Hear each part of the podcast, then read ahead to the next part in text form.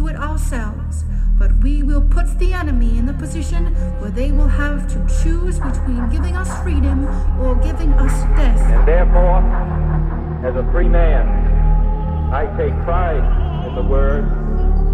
My lord, I am the first accused. I hold the Live out the true meaning of its creed. The gap between the richest 10% and the poorest 10% of this country has widened. And the communist word. This nation will rise up.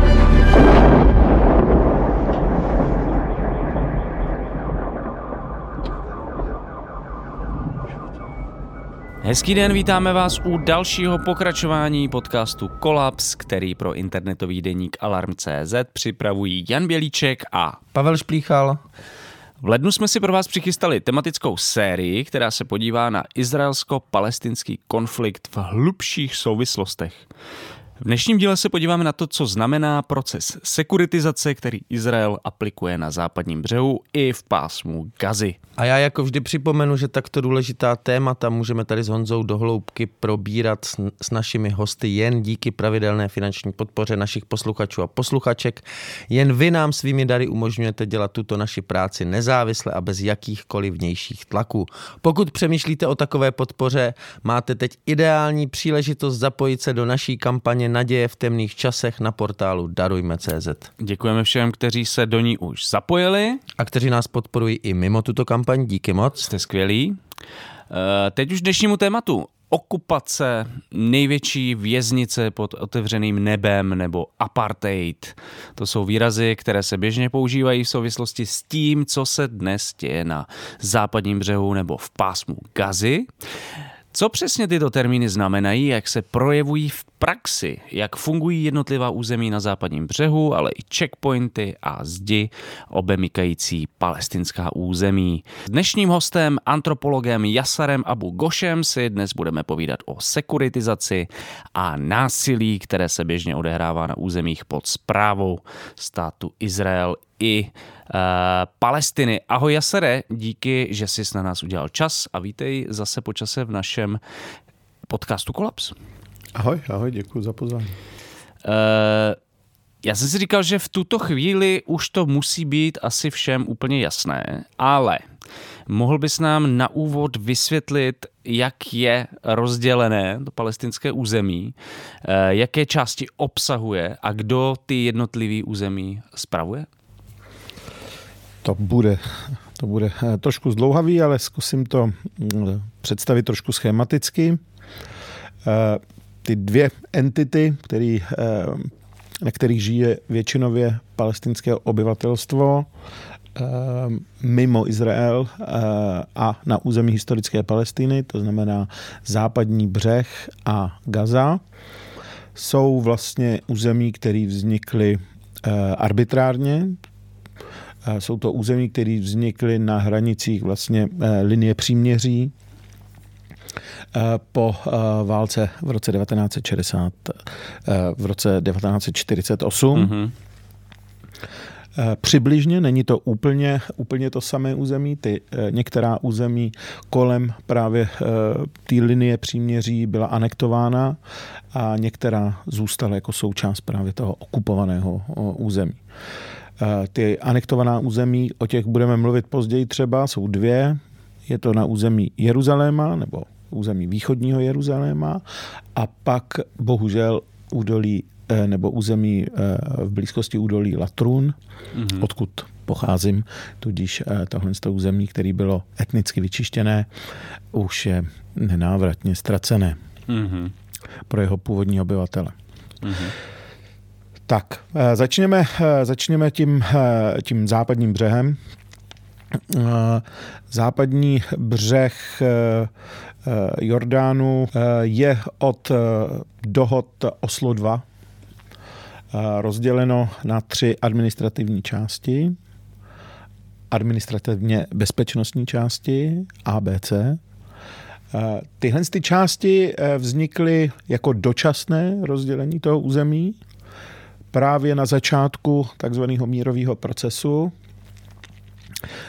byly definovaný, byly definovaný na, na jednáních v Tábě v Egyptě a tohle administrativní rozložení, roz, rozlišení mělo za cíl postupný převedení území celého západního břehu a Gazy pod palestinskou samozprávu.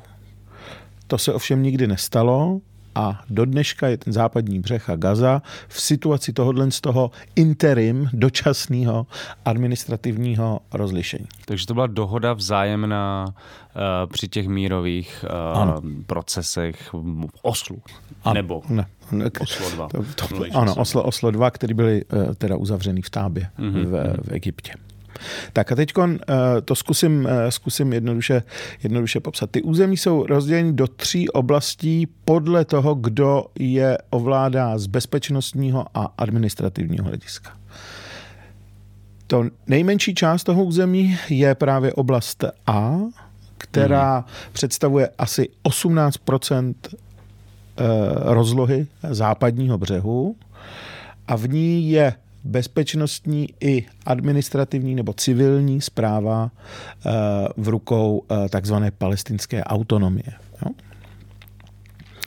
Eh, co je autonomie a kdo, kdo, kdo ji představuje, k tomu, se, k tomu se když tak za chvíli dostane. Ta druhá oblast je oblast B, ta je o trošičku větší, ta je asi 22%, a v ní, v ní se jakoby ta zpráva dělí mezi eh, tu okupační eh, moc a, a, a, palestinskou autonomii, kde palestinci mají na starosti takzvaný administrativní nebo civilní záležitosti, zatímco Izrael tu bezpečnostní. A největší část toho území, asi 60%, tvoří, eh, tvoří oblast C, která je plně pod kontrolou, pod kontrolou Izraele. Ta oblast A, ta nejmenší, eh, ve které mají eh, si tak, tak říkajíc palestinci vládnou sami, ale za chvíli se dostaneme k tomu, že, že to tak není úplně. Tak to je, eh, ta v sobě zahrnuje vlastně ob, uh, uh, území s velkými, s velkými městy, to znamená s největší koncentrací, koncentrací uh, obyvatel. Mm-hmm. Uh, že v té, uh, ač je to vlastně nejmenší území, tak uh, tak, v, tak je v něm nejvíc, nejvíc palestinců. Jo? Eh, eh, ze, ze, ze západního břehu. Jsou to mm-hmm. takový ty velký města jako Ramallah, eh, Náblus, Betlem, Jericho a, a podobně. Ta oblast B, to, to je oblast, do které patří, do který patří zejména to zeměděl, nebo eh, venkovský, eh, venkovský oblasti obývaný palestinci. Je to asi, eh, jestli se nepletu, nějakých 400 vesniček, osad, většinou obývaných právě zemědělci, kteří, kteří jsou výrazně jakoby odpojeni vlastně od, od té oblasti A, a, ale zároveň, eh, zároveň eh, eh, je to území, nad kterým už Izrael uplatňuje, uplatňuje svoji kontrolu vojenskou. A to, ta další oblast, ta největší, to je vlastně oblast, ve které ve který se nacházejí všechny osady, mm. uh, ilegální osady, uh, které vznikly právě v průběhu, v průběhu těch uh, let od, od, česti, od války. Tak to je zhruba schematicky, jak se, jak se ty, život na těchto z těch územích se dost výrazně liší. Je to dost definovaný právě tím, kdo, kdo nad tím územím mm, má autoritu ale eh, zhruba řečeno eh, jde říct, že eh, obyvatelé z oblasti C a obyvatelé z oblasti B a by se jako neměli moc potkávat. To je, to je ten hlavní princip, že v podstatě hm, osadníci, jejich život by neměl být narušován skutečností, že tam žijí původní obyvatelé Palestíny a, neměl, jejich život by se neměl nějak výrazně lišit od toho, kdyby žili na území, eh, na území samostatného stá, eh, samotného státu Izrael. Čili zjednodušeně řečeno, oblast C jsou osady. Ano. Jo. A může... Oblast C jsou osady, ale taky ty nejúrodní údolí Jordánu, jako to nej, eh, nejúrodnější ob, eh, oblast vůbec západního břehu. A, a taky v, už, už dneska už velký, velký města nebo středně velký města, ve kterých se ty největší osady mm, změnily. Ale a mohl bys nám třeba zrekonstruovat, jaká byla ta úvaha toho osla 2 mm-hmm. tábě? Jakoby mm-hmm. tohle vzniklo, tohle ano. rozdělení v té době. Ano. Jak se to mělo dále vyvíjet? Mělo se to vyvíjet eh, tak, že postupně se bude tak, jak budou postupovat mírové rozhovory a tak, jak se budou jakoby slaďovat eh, eh, postoje, postoje obou stran, měla na, eh, měl vzniknout na tomhle tom území palestinský, nezávislý palestinský stát. Na celém. Na celém, na celém území společně, společně s Gazou. No. Mm-hmm. Ale už v tomhle, už v tomhle tom slyšíš, že to, je, že to je v podstatě vize nebo plán, který u kterého se dalo předpokládat, že eh, bude mít celou řadu, eh, celou řadu problémů, to znamená, že se bude eh, nacházet na dvou územích, které jsou od sebe odpojený. No a, a krom toho to teda znamenalo, že se počítalo s tím, že ty osady se budou postupně vyklízet a ti lidi se budou stěhovat zpátky na území no Izraele. To, s tím se nepočítalo. To je právě to, co bylo, to, co, čemu se vlastně, čemu, jsme, čemu se během těch rozhovorů snažili co nejdíl vyhnout. Eh, proto to byly vždycky interim, jako jo, dočasný rozhovory, které měli krok za krokem jakoby odkrajovat všechny tyhle ty uh, problémy, které si, který si dokážeme, který si dokážeme uh, selským rozumem uh, představit.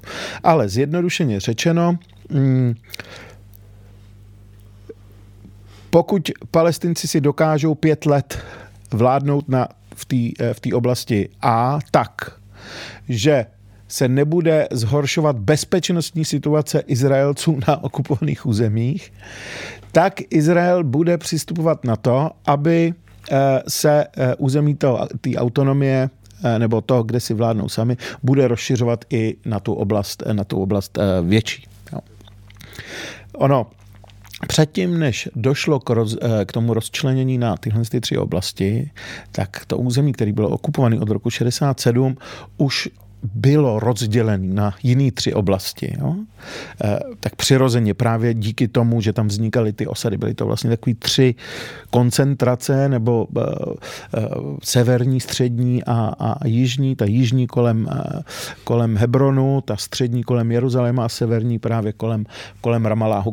A tyhle ty území už nebyly, nebyly kontinuální. Jo? Pohyb mezi nimi už byl tehdy vlastně narušen infrastrukturou, která která propojovala obyvatele osad v údolí Jordánu třeba s, eh, s Izraelem nebo s obyvateli Izraele a, a se, se, západním, se západním Jeruzalémem. Jo? Je, doufám, že je to furt přehledný. Teda, jo. Jo. A ty bariéry tam teda vznikaly jako To nebyly bariéry, to byly infrastruktura. Ano, ano. Jako, prostě silnice... cesty, cesty, přesně tak. Jo. No. Uh, po tomhle tom rozdělení vlastně to zjistil, získalo jakoby oficiální, uh, oficiální, oficiální uh, formu. Uh, zároveň s tím jsou spojeny i takové opatření jako um, omezování pohybu mezi těma oblastmi a na těch oblastech. Takže třeba do oblasti A mají Izraelci zakázaný přístup. Mhm. Právě mm-hmm. protože tam není jakoby zaručená bezpečnostní kontrola ze, stát, eh, ze strany Izraele, tak tam mají přímo výslovně zakázaný přístup. V těch ostatních oblastech, eh, těch ostatních oblastí můžou v různý, v různý intenzitě. Ty ostatní oblasti taky nejsou od sebe, B a C, nejsou od sebe tak fyzicky oddělený, jako ta oblast A od ostatních. No? Mm-hmm. Třeba ta zeď, ta právě lemuje tu oblast, eh, oblast A. Ne úplně přesně, ale, ale rozhodně se nerozkračuje jakoby na ty oblasti, eh, kde Izrael chce získat eh, samozřejmě co nejvíc území pod svojí, pod svojí kontrolu. Tak. V oblasti B i C Palest, žijou palestinci, jak jsem říkal, jsou to v té oblasti B právě takový zemědělci drobní nebo vesničani, dejme tomu, nejsou to městské aglomerace. V té oblasti C žijou taky palestinci. Osadách je pár palestinců, eh, já nevím, třeba studentů eh, v osadách, kde, nebo v, ve městech, ve kterých jsou eh, univerzity. A, ale taky tam žijí jako, mm, jako sezónní dělníci, sezónní pracovníci nebo jiný, jiný zaměstnanci. Jo. Obzvlášť v těch, v těch osadách kolem řeku, řeky Jordán jsou to najímaní rolníci a tak dále. Takže i tam žijou, žijou palestinci. Ty osady v oblasti C nejsou nijak fyzicky oddělený od, od západního břehu. Nejsou jakoby schované. To je vel, velký požadavek těch osadníků je, aby byli ochráněni tím, že tam budou, eh, že tam mají vzniknout nějaký výjimečný bezpečnostní opatření. Jo? Eh, a ty opatření nicméně jsou právě spíš sekuritizovaný, to znamená, eh, vznikají jakoby ty gated, com, gated communities, jo? prostě jsou, eh, hmm. ty, ty osady jsou za, za, eh, za nějakýma za nějakýma závorama a, a branama a tak dále, kde je často hlídají nebo jejich bezpečnost hlídají soukromí agentury, nejen, nejen, nejen stát. Jo? Ale můžete jet po stejné silnici s obyvatelem osady, potkat se na stejné silnici, pakliže jste v té oblasti, eh, pakliže se pohybujete v té oblasti C. Jde o to, že do té oblasti C se ale palestinci z oblasti A tak snadno nedostanou. Jo? Jo. To není otevřený. A já jsem, eh, proto abych tohle eh, demonstroval, tak jsem hm, požádal jednoho kolegu, antropologa, který působí v té Palestíně, aby mi popsal, protože tam žil teďko nedávno, takže bude mít ten nejaktuálnější uh, uh, informace. Jak by se lišila jeho cesta, on je američan, jak by se lišila jeho cesta z Ramaláhu do Betléma, když by cestoval jako američan a když by cestoval jako palestinec ze západního břehu. On jako antropolog samozřejmě cestoval mnohem radši a uh, zkoušel co nejvíc cestovat jako, Palestin. jako palestinci. Ale znal obě, obě varianty, podle toho, jak spěchal. Takže v tom prvním případě by tahle ta cesta, já myslím, že ta vzdálenost je nějakých 30 kilometrů třeba možná, nebo jako přes Jeruzalém, jo. Mimochodem, kdyby eh, ta oblast západního břehu nebyla okupovaná, tak dneska mluvíme o Ramaláhu jako jedný ze čtvrtí Jeruzaléma, stejně jako o Betlémě. Jo? Prostě to, mm. ta, to rozrůstání mezi mm. nima uh, vytváří takový konurbální, konurbální celek jakoby, a splývají jo? často. Jo. Přesto ta cesta uh, uh, by Američanovi trvala teda nějaký, nějakou hodinu, a kolik je to kilometrů? 30, no, myslím, že je to asi 30 kilometrů. Zatímco uh, uh, palestinci by to trvalo dvě a půl hodiny. Mm-hmm. Proč? Protože musí jet uh, takzvanou prostě pouštní cestou, musí se, nemůže jet přes přes Jeruzalém do, do, do Betléma, ale musí to objet jakoby východní, východní cestou, která, která je jednoproudá, není to Dálnice je tam asi jenom na jednom malém úseku, eh, tudíž je eh, věčně, eh, věčně ucpaná a je ucpaná právě proto, že je určená mnohem většímu počtu lidí, než, než, ta, snažší, než ta snažší a modernější cesta, která je těm palestincům ze západního břehu odepřena. Kdyby se vydali ještě tou jinou cestou, tak by samozřejmě do toho vstoupili ty nutnosti jako přecházet přes checkpointy, kontrolní stanoviště. Eh, právě proto je lepší se tomu, se tomu vyhnout. Eh, jenomže někdy eh, prostě přes ty kontrolní stanoviště musíte jít, právě protože potřebujete na úřady nebo něco takového, pak musíte prostě si být jistí, že eh, máte všechny doklady, které jsou požadované pro ten průchod, nebo eh, sezónní pracovníci, kteří potřebují do Jeruzaléma, protože jsou tam najímaní a líp si tam vydělají a tak dále. Ale ani to vám nezaručí, protože není to žádný právo dostat se do Jeruzaléma nebo jet cestou, která je nejracionálnější a nejlepší pro vaše živobytí a, tak dále. To není žádné právo, do toho můžu. můžu. Existuje několik typů checkpointů, my o tom budeme mluvit ještě v souvislosti, nebo my už jsme o tom mluvili v souvislosti s tou sekuritizací, ale Eh, jeden zajímavý eh, typ checkpointů se jmenuje takzvaný container, který mi přijde, že, že, že hodně eh, vysvětluje. Jsou ty velký checkpointy, které vypadají jako hraniční přechody a, a znáte je z těch emblematických záběrů, prostě kdy, kdy lidi prochází dlouhými turnikety a, a, nebo těma chodbama a nebo kde se mačkají v těch zamřížovaných chodbách, aby se, když se ráno v brzkých ranních hodinách, aby se dostali včas do práce a tak dále. A ty kontejnery eh, se nemenují kontejnery, protože by tam byly přistaveny uh, nějaký krabice jako checkpointy, ale uh, je to od slova containing. Jako, jo. Oni mají usměrňovat pohyb. Jo. Takže uh, můžou vznikat, vznikat jako pop-up, jako můžou vznikat náhle na některých místech, ale uh, mají i svoje pev, pevné místa.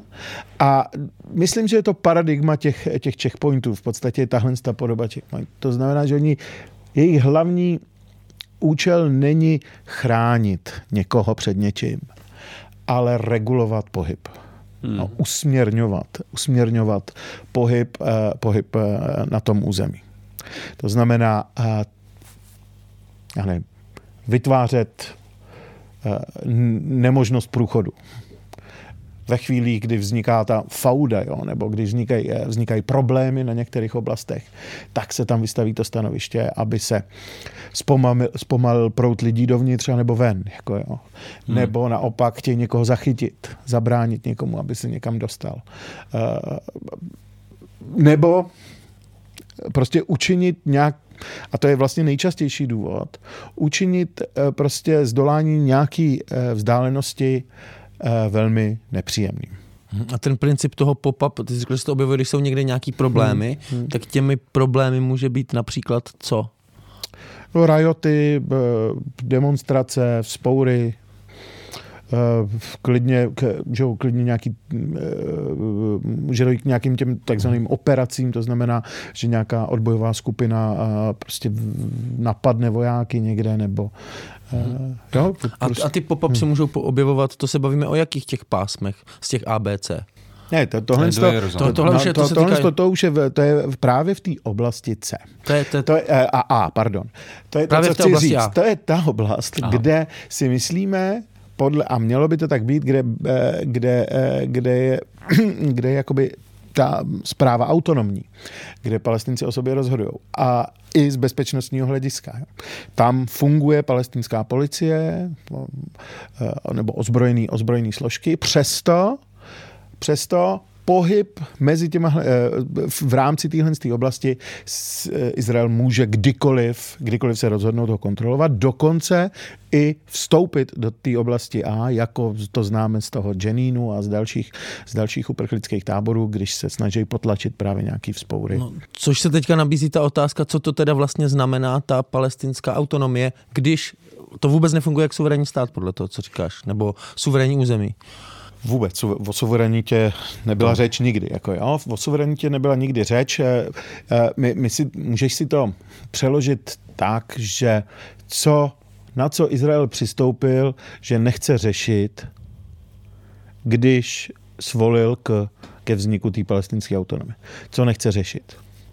Věci, které se týkají jako infrastruktury, prostě, aby fungovala kanalizace, aby e, e, fungovala, já nevím, jako hromadná doprava, ehm, aby ne, nepatří tam ku podivu jako takové věci jako registr občanů, jo.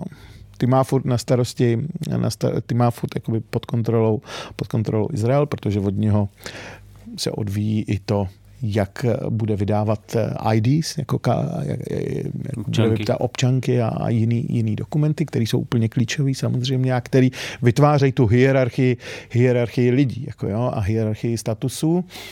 Eh, a proto právě někdy mluvíme, se dá mluvit o apartheidu, eh, protože právě vytváří tyhle ty hm, lidi s různými, s různými právy. Tak, uh, uh, takže tohle je to, co, co, co, co dělá jakoby tu, to území autonomní. Samozřejmě i to, že, si, že jsou politicky autonomní. To znamená, to znamená že existuje jakoby politický systém autonomní.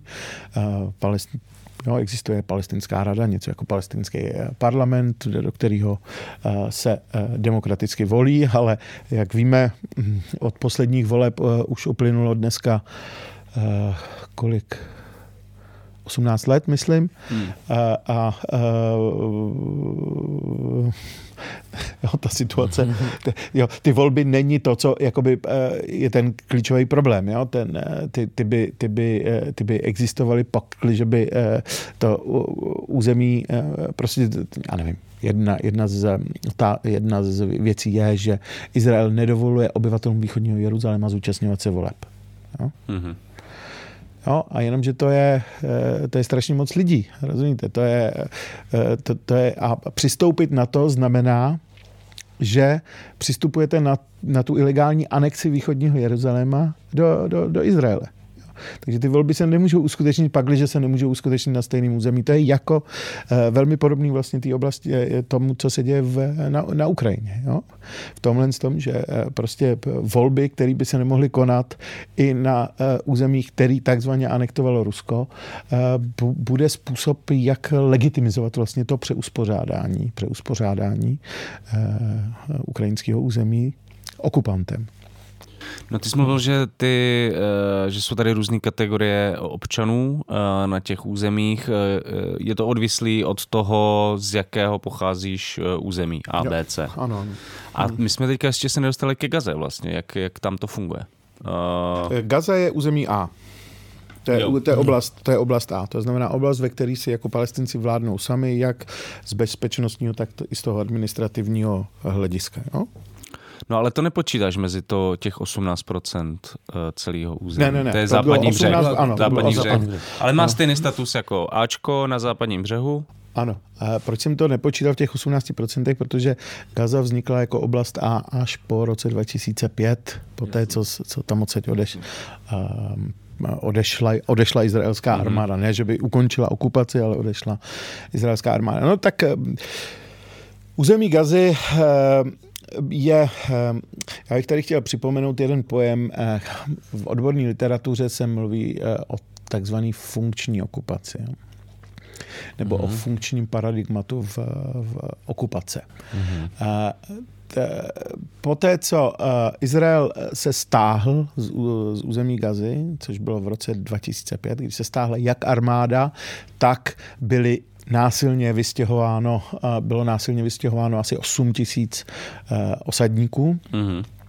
kteří tam byli ilegálně, ale to, to, to je jedno. Eh, tak eh, od té doby Izrael často tvrdí, že Gaza už není okupovaná a právě ji chce ji pokládá za jedno z těch území, území oblasti, oblasti A, jo? nebo typu, typu, typu A. Eh, ta fun, to, to funkční paradigma eh, vysvětluje okupaci právě jako, eh, jako systém závislosti, který, který nejde změnit. A který je to závislost, která způsobuje, že i že ty vitální, důležitý aspekty prostě života jsou furt pod absolutní kontrolou jiný mocnosti. Jo? než, než, ta, která si, než ta, která žije. No. Takže je, je to jako sofistikovaná, sofistikovanější podoba uh, okupace, která už nepotřebuje ty boots on the ground, nepotřebuje už přítomnost vojáků, ale infrastrukturně je Gaza uh, zcela napojená uh, uh, na, na Izrael, proto je tak jednoduchý uh, prostě se rozhodnout uh, t, blokovat to území nebo uvalit na něj, uvalit na něj absolutní blokádu, jako se dělo teď, hmm. ale vlastně se děje kontinuálně, regulovat přísun eh, vitálních eh, věcí. Jo, a Elektřina, dokonce, potraviny, voda. A, potraviny, voda, no jo, jak víme, jde to počítat na kalorie, takže vlastně jako udržovat ten bare life, jako ten prostý život v Gaze. Stejně tak součástí té funkční okupace je i to, že vlastně tam že to území bylo dlouho okupované, tak ho velmi dobře znáte. Znáte ho infrastrukturu, což, což bylo vidět právě při tom rozhovoru eh, Ehuda Baraka s tou eh, nešťastnou eh, novinářkou ze CNN, když ji překvapil tím, že, že tunely pod nemocnicí Al-Shifa postavil, postavil Izrael už v 80. letech. Jo. Tohle ta, ta znalost území, který jsme vystavěli jo, eh, je, taky, eh, je taky součástí, jeden z, z dílků jako jo, ty, ty, ty, ty funkční, funkční okupace, nehledě na to, že, eh, že tam je i jakoby úplná kontrola vlastně vzduchu, moře, příchodu, že, čehokoliv, co legálně jakoby přiteče, přiteče do toho území i z něho odchází. Dokonce, já nevím, jestli to lidi uvědomují, ale i prout lidí a věcí mezi Egyptem a Gazou je kontrolován Izraelem. Jo? Nejdřív to jde přes překladiště jakoby, e, e, izraelský, kde se vě, vě, zboží zkontroluje, až pak může jít tou nebo onou, onou, onou stranou. A z Gazy je opět jenom jedna cesta směrem do Izraele a to je eh, tím sever, severním, tohle to byl Rafah, tím, tím severním, severním hraničním přechodem Erec. A co se týče právního statusu, tak ano. Gazani a uh, západo, ano, lidé z západního břehu, břehu. Uh, hmm. mají stej, stejný status, co se týče jakoby z pohledu nemají, Izraele? Nemají, nemají. No.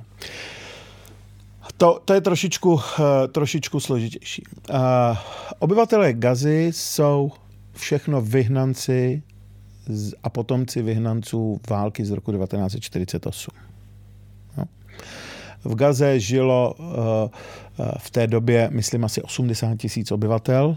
Ona je to překrásná oáza, mimochodem, jako to bývalo, jo, a už od, jako už od, od starověku, jo, to, to bylo dost, dost významný strategický obchodní místo a tak, jo. A ten potenciál obchodní, jako je, je, je, je tam furt přítomný, jo. Uh, asi 80 tisíc, ale, po, ale po, po té válce tam uh, uprchlo, myslím, 200 tisíc 200 tisíc uh, obyvatel. Jo? A tyhle, tenhle ten poměr původních a uh, uh, těch uprchlíků se, se udržuje jako jedna ku třem zhruba do, do současnosti. Takže i v těch dvou milionech něco jsou furt potomci těch původních obyvatel i, i, i těch uprchlíků ve stejném, ve, stejným, eh, ve stejným poměru. To, že tam ale žijou od roku 48, je eh, činí specifickým tím, eh, že vlastně nebyli nikdy pod jordánskou nadvládou, Mm. Nikdy nebyli, eh, nikdy nebyli okupovaný Jordánskem, jak se, okupovaný v uvozovkách Jordánskem právě po té šesti, šestidenní válce. Ta okupace Jordánskem eh, po šestidenní válce způsobila to, že většina palestinců na západním břehu má jordánský pas, sice dočasný, neplnohodnotný, jo, mm. ale jordánský, jordánský cestovní pas. Ty obyvatelé Gazy, tam je to otázka. To je část jich má, protože byli chvíli okupovaní Egyptem, tak má nárok na, nebo udržuje nějakou egyptskou linku, tak říkajíc. A někteří mají eh, egyptské pasy.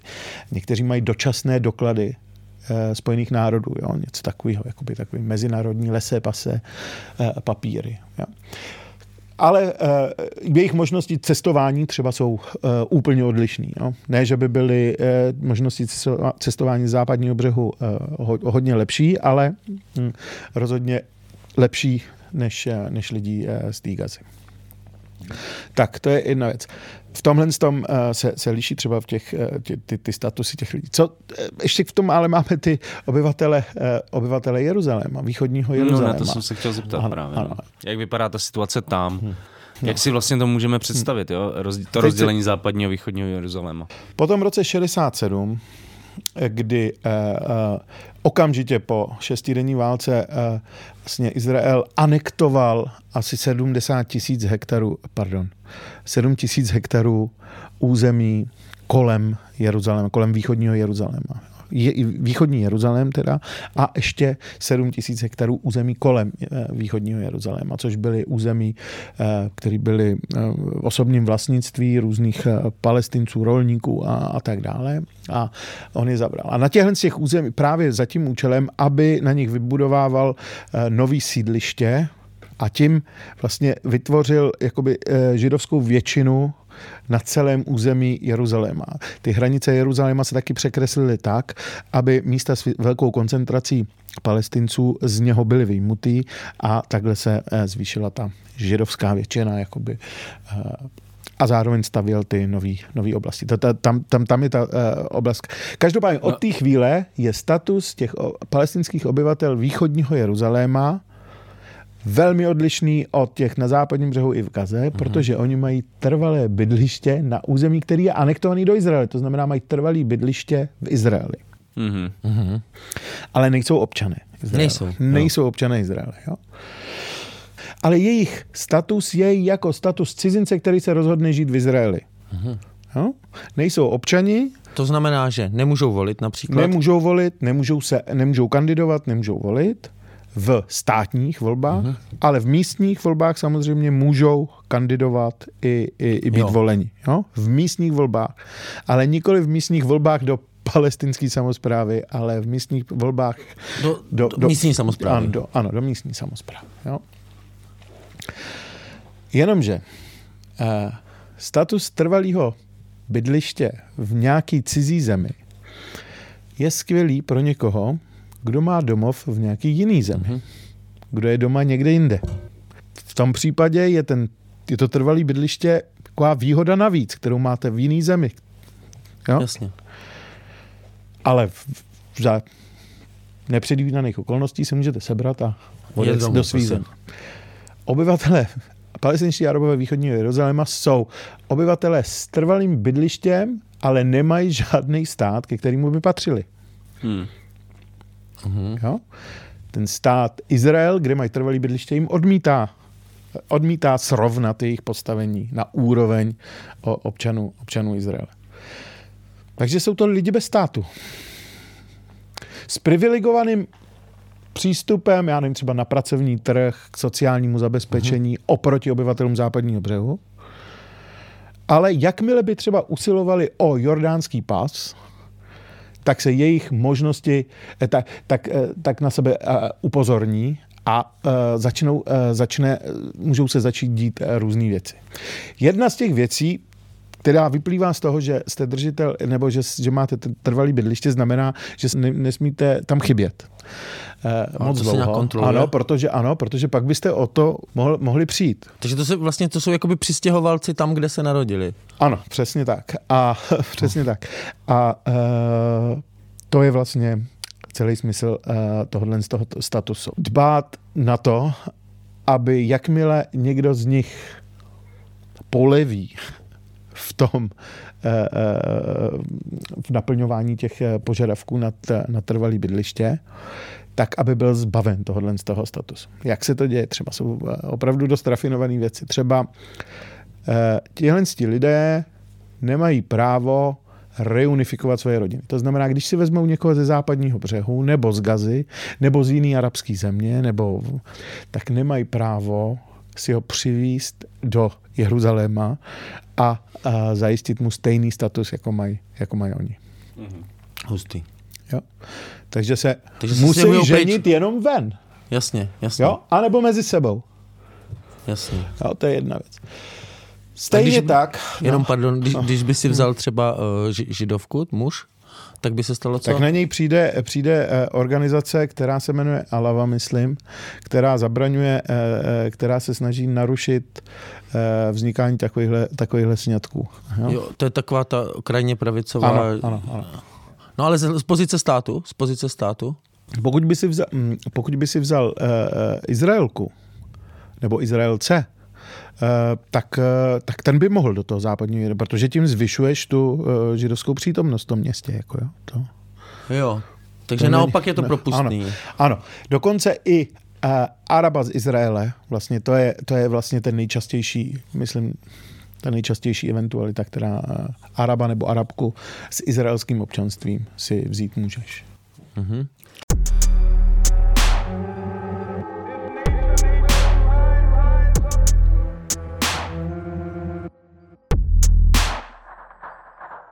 Sophie Lewis, Bell Hooks, Sheila Hetty nebo knihy redaktorů Alarmu, Karla Veselého, Standy Billera, Jana Bělíčka. V našem e-shopu teď najdete knihy, které by vám neměly chybět ve vaší čtenářské výbavě. Kupte si je na e-shopu Alarmu e-shop.denikalarm.cz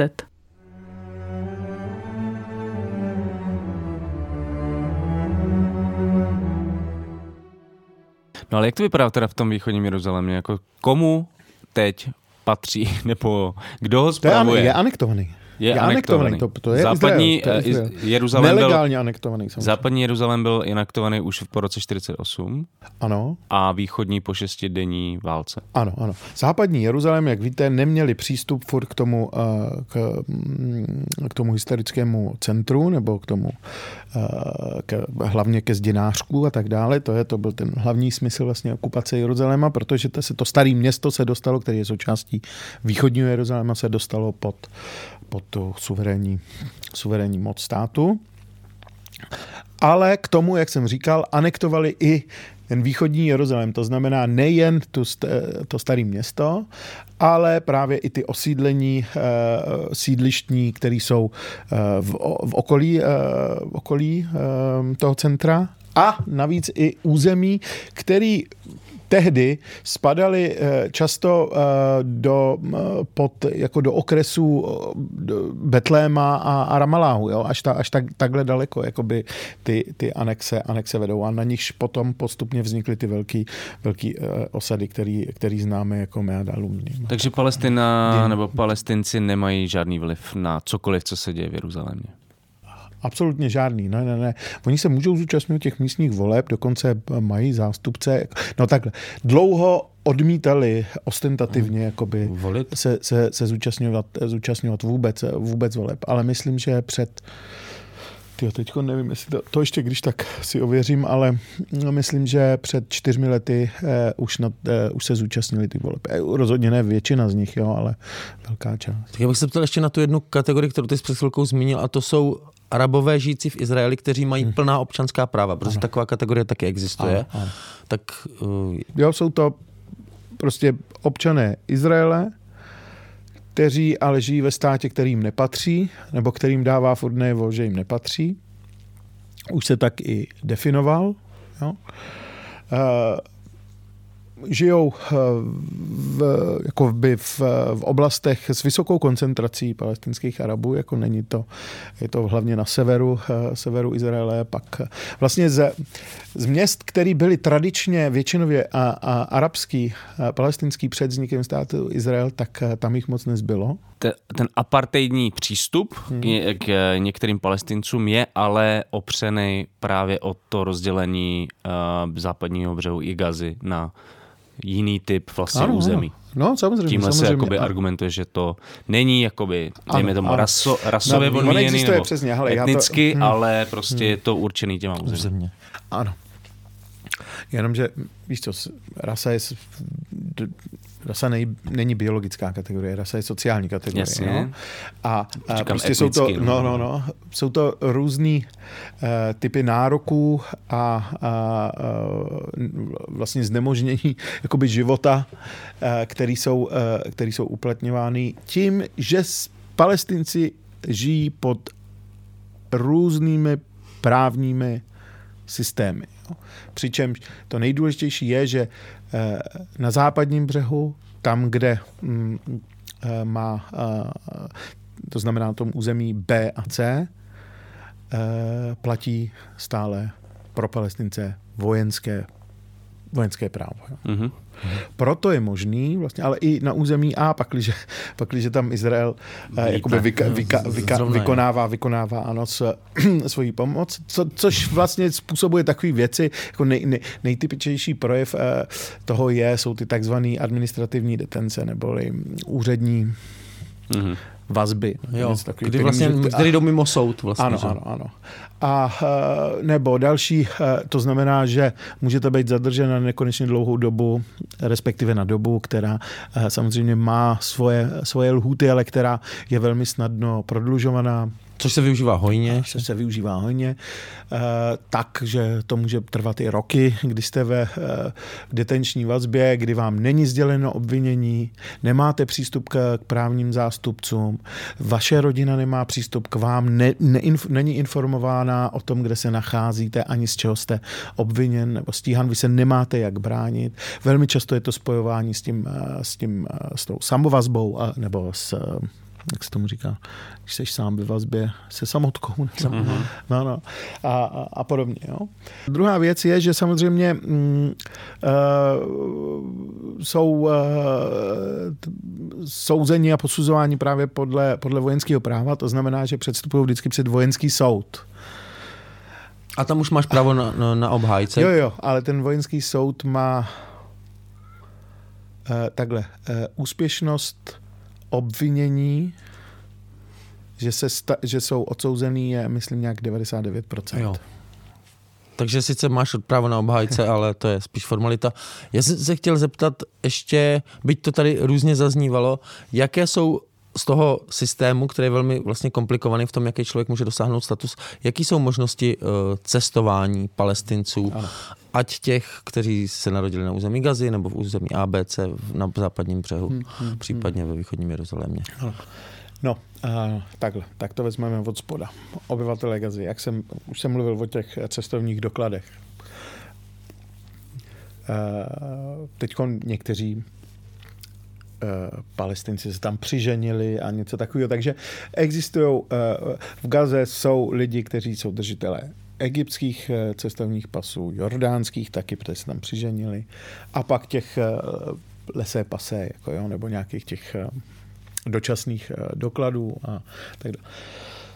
Ne, nemůžu ti, nemů, ne, nevím přesný údaj o tom, kolik čeho je, mm-hmm. jak zastoupeno, ale cestování eh, z Gazy je eh, takový, že právě kvůli tomu, že vaše doklady jsou velmi neurčitý a právě proto, že každý ví, že život v Gaze eh, není, eh, není nic, eh, po čem by někdo toužil, tak většinou nedostávají víza, ať už jedou kamkoliv. Není to kvůli tomu, že by to byli příslušníci Hamásu, nebo že by byla obava z toho. Ale je obava z toho, že už se tam nebudou chtít vrátit, mm-hmm. nebo...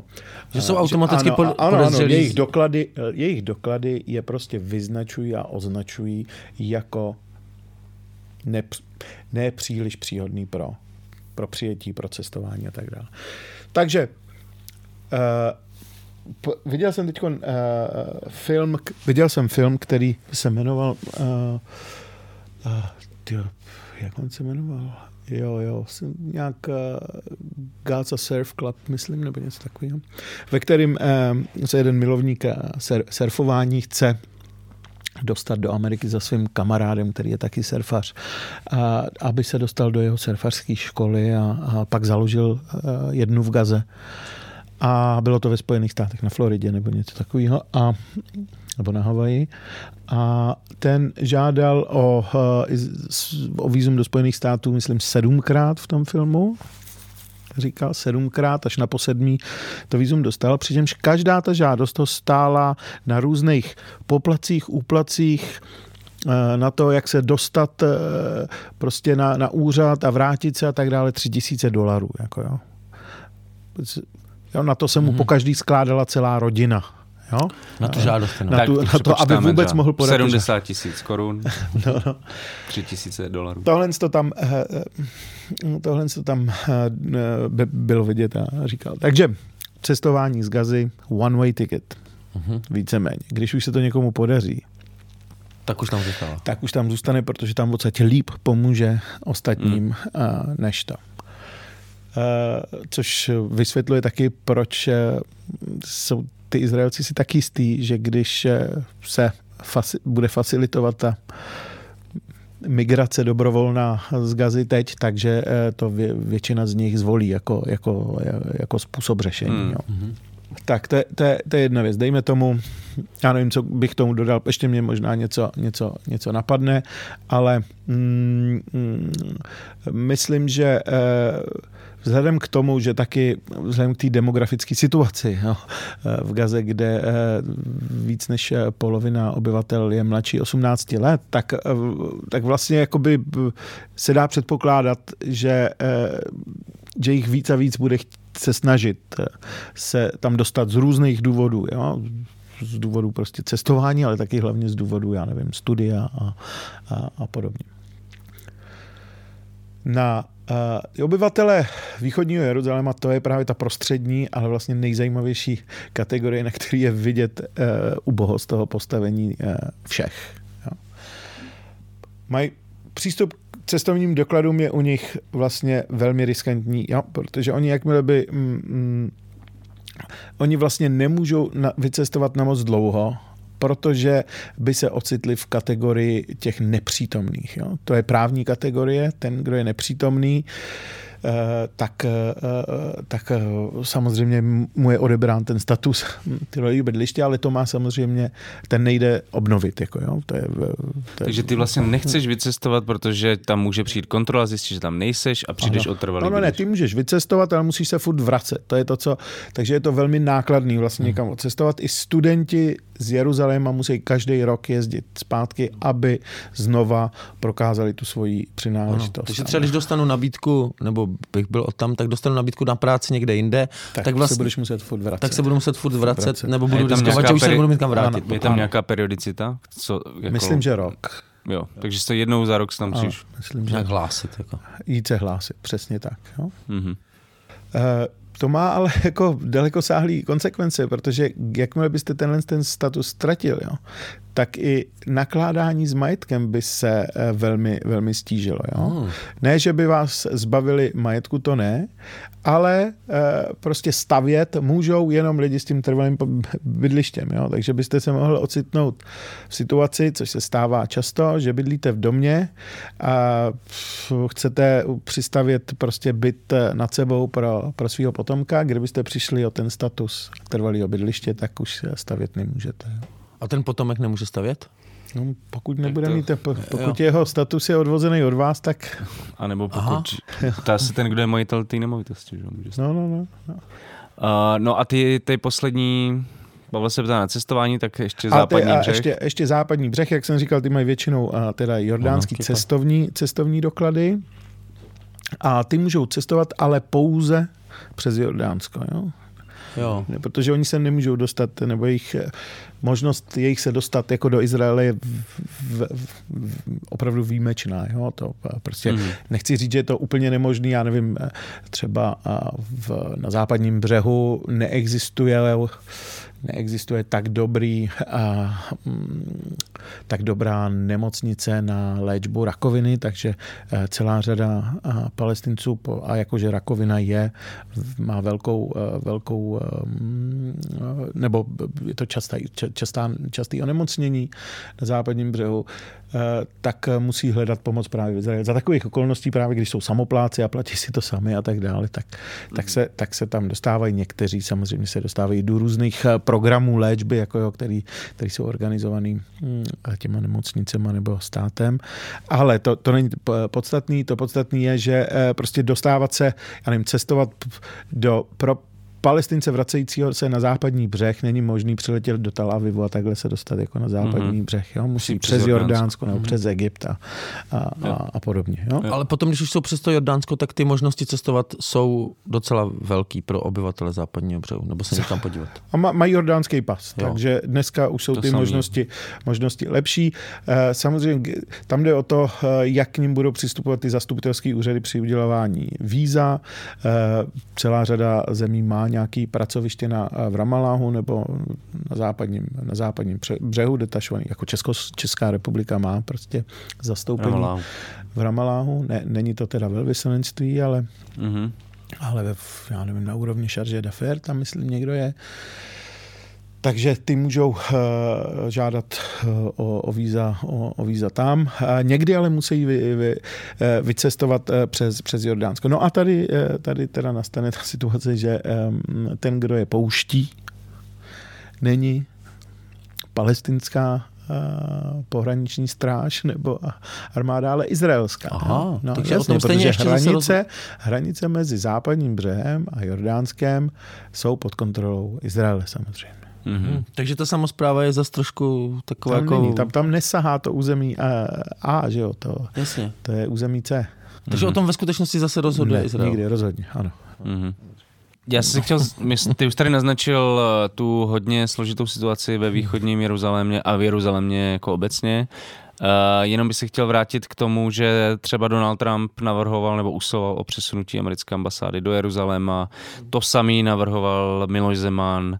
Mně, uh, myslím, že pro český posluchače a posluchačky je důležité si vlastně uvědomit, co to znamená na symbolické úrovni, když se ambasáda velvyslanectví přesune z Tel Avivu do Jeruzaléma.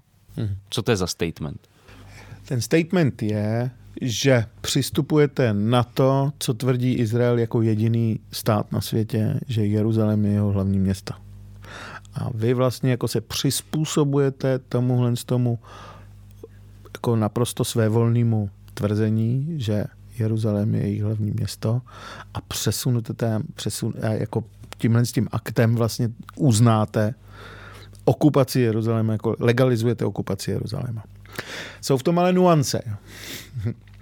Protože něco jiného a ru, palestincům to vadí v různé míře. Jo. Kdyby takovéhle státy rozhodly otevřít v západním eh, Jeruzalémě jednu ambasádu a v východním Jeruzalémě druhou jako uh, ambasádu pro Palestínu, tak to bude přijatelný samozřejmě. Jo? Mm-hmm. Tam jde o to, že je to jednostranný uznání eh, Jeruzaléma jako hlavního města státu Izrael, ale upření stejného nároku palestinců na východní Jeruzalém jako svoje hlavní město. Jo, v, tom, v tom je ten. Je to prostě, když už to má být proti mezinárodnímu právu, protože eh, Jeruzalém není z hlediska mezinárodního práva hlavní, jo, můžete si tvrdit, co chcete, jako jo, že tam máte úřady a tak dále, prostě většina zemí si rozhoduje o tom, co je jejich hlavní, eh, hlavní město sami. Stát, který okupuje eh, cizí území, nemůže rozhodovat o tom, že vznikne hlavní město na jeho okupovaném, eh, na území, který okupuje. Jo? Mhm, mhm. Takže to, to, to je vlastně to jediné. Jako b, v, z přesunu ambasády nevzniká palestincům žádná újma ve smyslu, že by tím o něco přišli. Oni jenom vlastně by požadovali, aby stejný gesto bylo uplatněný vůči něm. Jo? Jinak z hlediska jakoby té americké ambasády, jako uh, furt uh, většina těch ambasád, jako v Jeruzalémě není tolik místa, aby si tam všichni přestěhovali celou tu svoji velkou uh, infrastrukturu uh, ambasád. Jo? Prostě ten Tel Aviv je proto mnohem, eh, mnohem příhodnější. Jo? Takže ono se tam ani nemůže tolik zemí jako nahrnout a založit si tam, založit tam, eh, založit si tam ambasádu. Jo? Eh, I ta americká ambasáda je v podstatě mnohem menší než to, co je, než to, co je v Tel Avivu. A ta česká, to má být uh, taky, jako, myslím, já nevím, jedno patro v nějakém domě, jo.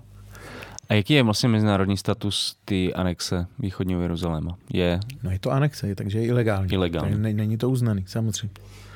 Protože, a pozor, jakoby t- t- t- mezinárodní status Jeruzaléma je furt eh, vlastně území, který je výjimutý z toho rozdělení Palestíny na arabskou a židovskou část. Jo, to, to, to je furt území, který je výjimutý z tohohle, toho je území, který by mělo být pod mezinárodní, mezinárodní eh, zprávou, pod Hmm. zprávou OSN. ale nikdo to nevynucuje. Nikdo to nevynucuje. Ne? Eh, My jsme tady dlouho eh, od, kolem toho tématu kroužili, ale kdybychom to měli říct napřímo, tak kdy a proč začíná na západním břehu a v Gaze Izrael víc uplatňovat sekuritizaci prostoru? Nejen prostoru, ale i lidí, samozřejmě, obyvatel. Jo? To, to, čem, to, na co bychom se měli asi teď podívat, je eh, ten, ta matrice způsobu kontroly a ovládání, která je na jedné straně mm, stojí na způsobu kontroly území, divize toho území, jako jsme viděli v té diskuzi předchozí, že i ty dohody z Osla, pokud je v nich vepsaná nějaká strategie, tak je to spíš než strategie utváření nebo vznikání palestinského státu, tak je to strategie jak bych tak řekl, zabezpečení kontroly nad územími většinově obývanými eh, palestinci. Hmm. Eh, takže tohle je jeden aspekt té kontroly a druhý aspekt je samozřejmě i eh, způsob uplatňování kontroly nad tím samotným obyvatelstvem on the ground, na zemi, pro který už není potřeba přímo přítomnost státu izraelského může jí díky těm eh, dohodám z Osla vykonávat prostřednictvím eh, samotných palestinců nebo tím, čemu se říká palestinská, palestinská autorita. Takže ty to spoješ přímo s těma dohodama z Osla, že to Já byl myslím, jeden z důsledků.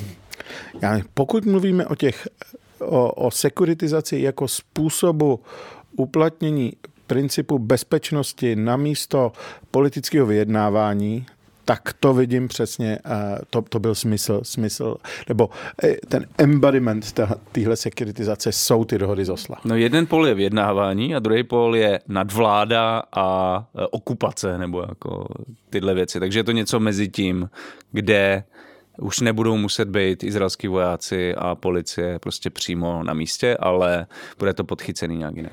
Ano, ano.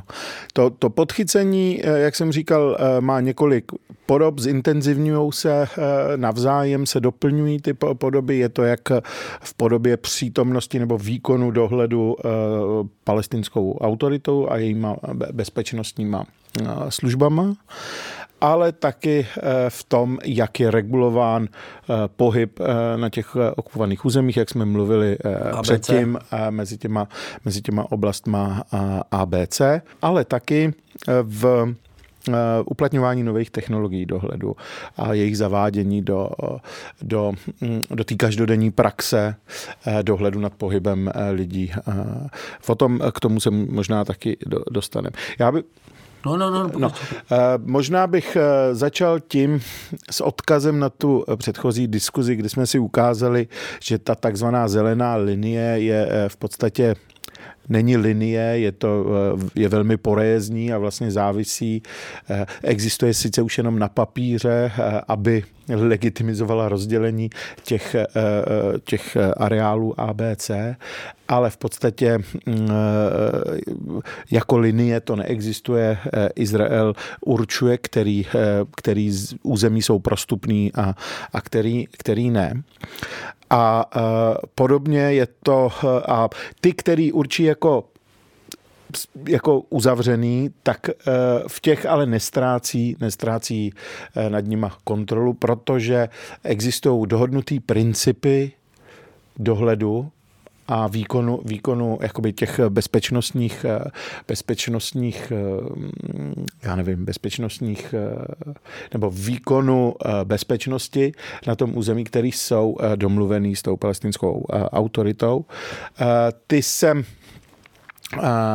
ty, jestli je na nich něco markantního, tak, tak hlavně to, že bezpečnostní služby palestinské autority konstantně rostou do té míry, že dneska vlastně eh, zaměstnanci v bezpečnostních službách představují 44% vůbec civilních zaměstnanců eh, palestinské autority nebo té palestinské samozprávy. Eh, směřuje tam 1 bilion dolarů ročně ze státního, ze takzvaného státního rozpočtu. Který ale platí Izraelci ve skutečnosti. Ne, ne, ne, který platí donoři, co znamená evropské státy, Spojené státy, Británie a Kanada většinou. To jsou ty největší donoři. K tomu se, k tomu se ještě uh, dostanu. No.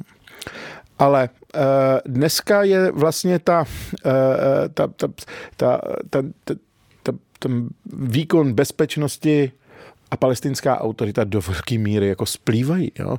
protože je to vlastně to hlavní, to, co ta palestinská autorita dělá a co jí taky zaručuje přežití. Je to vlastně i způsob reprodukce Eh, reprodukce tohohle autoritářského systému, který eh, na západním břehu funguje díky, eh, díky tomuhle tomu monopolu na bezpečnost. Aha, mhm. Takže ty sekuritizaci popisuješ jako něco vlastně jakoby politického, protože já když se řekne sekuritizace, tak já si spíš představím nějaký technologie, jako kamery, nějaký jako pásy nebo rozdělení prostoru, hmm. ale tady tohle je spíš jakoby po, politický no, termín no, no, v tomhle no, případě. Já myslím, že je to, po, já bych, obojí, já bych po, přesně v obojí, já bych použil uh, sekuritizaci v trošku širším um, slova smyslu jako způsob překladu věcí každodenního života a výkonu samozprávy, ale taky politického eh, jednání do otázek bezpečnosti. A v něm je kruciální i právě eh, i ta politická delegace výkonu bezpečnosti na, eh, na, na palestinskou autoritu. A teď chci říct, že to je její hlavní úkol? Dneska je to to, čím se zabývají určitě nejvíc. Ty politické reprezentace palestinské. Ano, výkonu bezpečnosti. Já eh, teď jako, kromě toho počtu jako jo, těch eh, bezpečnostních složek, tyjo, dokonce já jsem, já teď si nevím, kde to přijde, ale, ale ono vlastně, ty, ty bezpečnostní složky se vyvíjely v několika fázích.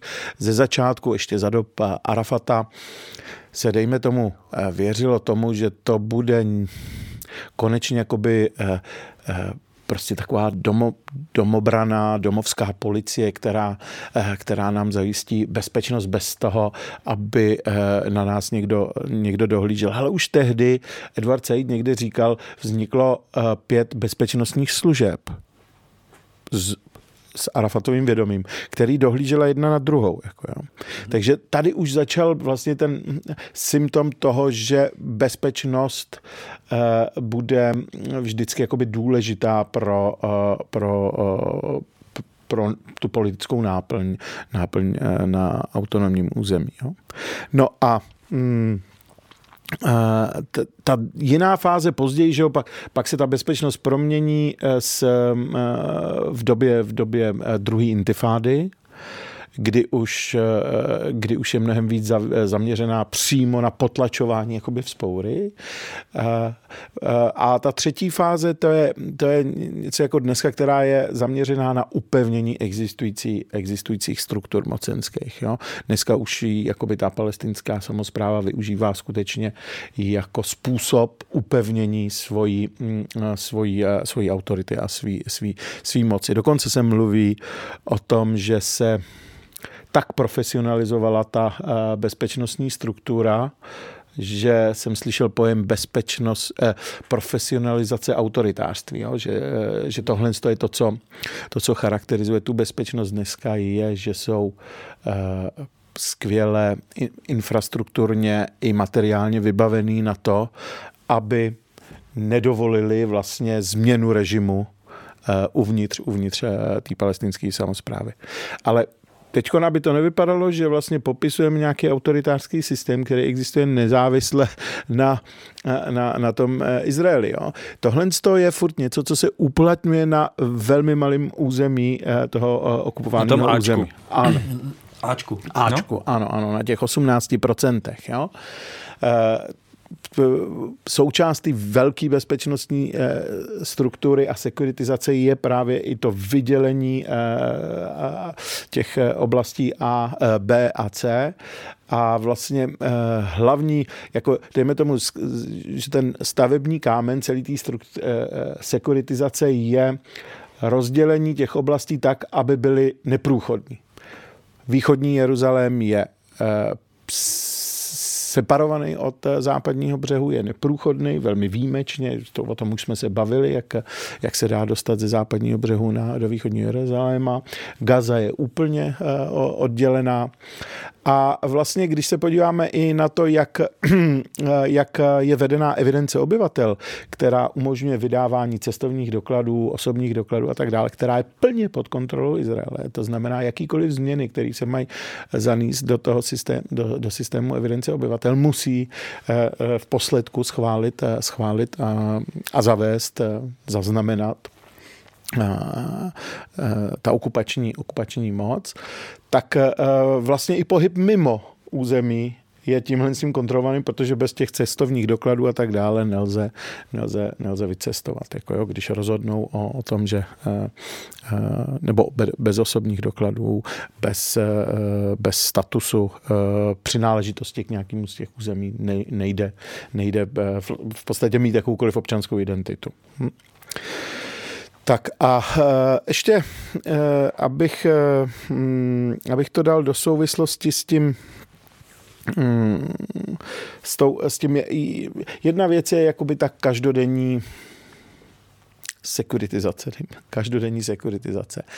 Ta samozřejmě eh, eh, známý byl vždycky fenomén eh, eh, ty takzvaný, eh, oni tomu říkají demonstrovaný přítomnosti, jo? že eh, to je jeden z, jako je to v podstatě nějaký typ panoptikonu, jo?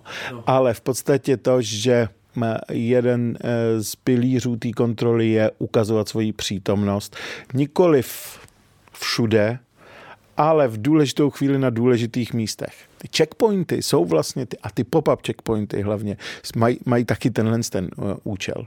Ukázat, že nikdy nejste nikdy se nemůžete vymanit té kontrole. Jo?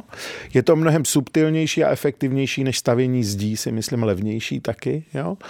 ale uh, i, i ty jeepy, který, uh, který najednou se někde objeví uh, s vojákama v plný polní, jako jo, a zase odejdou, ukážou se na, na kopci tak, aby byli vidět všema a, i když se zrovna nic neděje, nemá to bezprostřední příčinu, to je důležitý, že to nesmí být spojený s nějakou příčinou. Tohle je popisovaný právě jako, jako velmi efektivní způsob kontroly. Dneska samozřejmě eh, se tohle zintenzivňuje technologicky, existují, eh, jako, eh, já nevím, jestli mm, na tohle dosla, do, došla jako někdy, někde řeč v tom vašem cyklu, ale ta aféra s s tím aféra izraelské firmy a, a jejího softwaru Pegasus, uh, Pegasus hmm. který, který slouží celé řadě autoritativních režimů k tomu, aby umlčoval nebo kontroloval, kontroloval disentní, disentní hlasy, tak ta byla vyvinutá samozřejmě díky téhle praxi okupace. Já myslím, že už nedávno jsem četl, že asi šest, šest lidskoprávních aktivistů palestinských už to to našli ve svých, ve svých telefonech. Jeden z nich dokonce žaluje, žaluje Pegasus ve Francii. Ale tohle, je, tohle jsou ty nejviditelnější, eh, eh, nejviditelnější mm, eh, způsoby téměř jako vulgární elektronické kontroly. Jiný jsou mnohem subtilnější, i když i když, jak se to vezme subtilní, eh, existuje databáze vlastně, eh, izraelská databáze palestinského obyvatelstva. K ní byla vytvořena aplikace, eh, která se jmenuje Modrý, Modrý vlk, kterou mají právě vojáci ve svých, ve svých telefonech a používají, když jsou ve službě na na, na těch checkpointech a, a podobně a uh, ta databáze uh, schraňuje nebo v sobě má všechny osobní data uh, a furt roste o každém individuálním palestinci, proto, že vlastně až bude až bude naplněna, tak vlastně nebude potřeba umístěvat uh, už samotný fyzický vojáky proto, aby kontrolovali obyvatele, protože systém kamer s, eh, s rozpoznáním eh, obličeje bude schopný zachytit vlastně každého toho obyvatele a, pro, a, a mm, vyhodit vlastně celou jeho historii v pro, při, při, jako, při, každém, při každém tom úkonu, úkonu no. který se ho týká. No. Takže to rozdělení prostoru skrz ty checkpointy by zůstalo, jenom by se to vlastně zautomatizovalo. Ano, zautomatizovalo by se to přesně tak. E, ta, ta aplikace, když mají, ty vojáci mají dneska za úkol údajně každý během služby vyfotit proti bez souhlasu, bez souhlasu těch lidí aspoň 500 550 palestinců během své služby a zanést tu fotografii a stotožnit s tím údajem, s tím údajem eh, v databázi. Existují soutěže, jako samozřejmě mezi těma vojákama, kdo toho dokáže víc a kdo, eh, kdo dokáže zachytit víc lidí bez jejich vědomí. Jo. Že, eh, dokonce prý, kdo nemá, nenaplní tu kvótu, tak mu hrozí prodloužení služby, jo, nebo něco takového. Mm. To jsou ale... A tím se ale tady, tě, tady těma jako datama se vlastně krmí ta AI, jakoby. No, no přímo tahle, tahle, tahle, tahle vlčí, vlčí smečka. Mm-hmm. No, mě by zajímalo, Aha. jaký jsou formy třeba odporu. Jo, my jsme tady popsali, no, no. popsali, jak třeba na různých úrovních ta sekuritizace vypadá. No. Jak se palestinské obyvatelstvo brání? No, pozor, tahle ta, uh, databáze, to je furt jenom nástroj. Jo?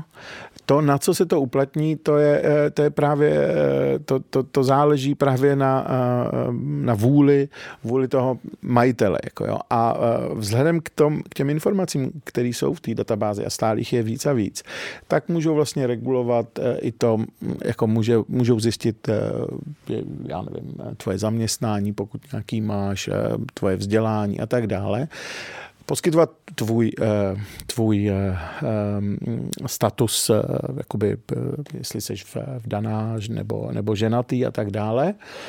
A tím vytvářet jakoby kontextuální informace pro to, jak, jak, mm, jak zintenzivnit nebo jak jak, abych tak řekl, jak eh, lidi navádět k určitému jednání. Jako jo.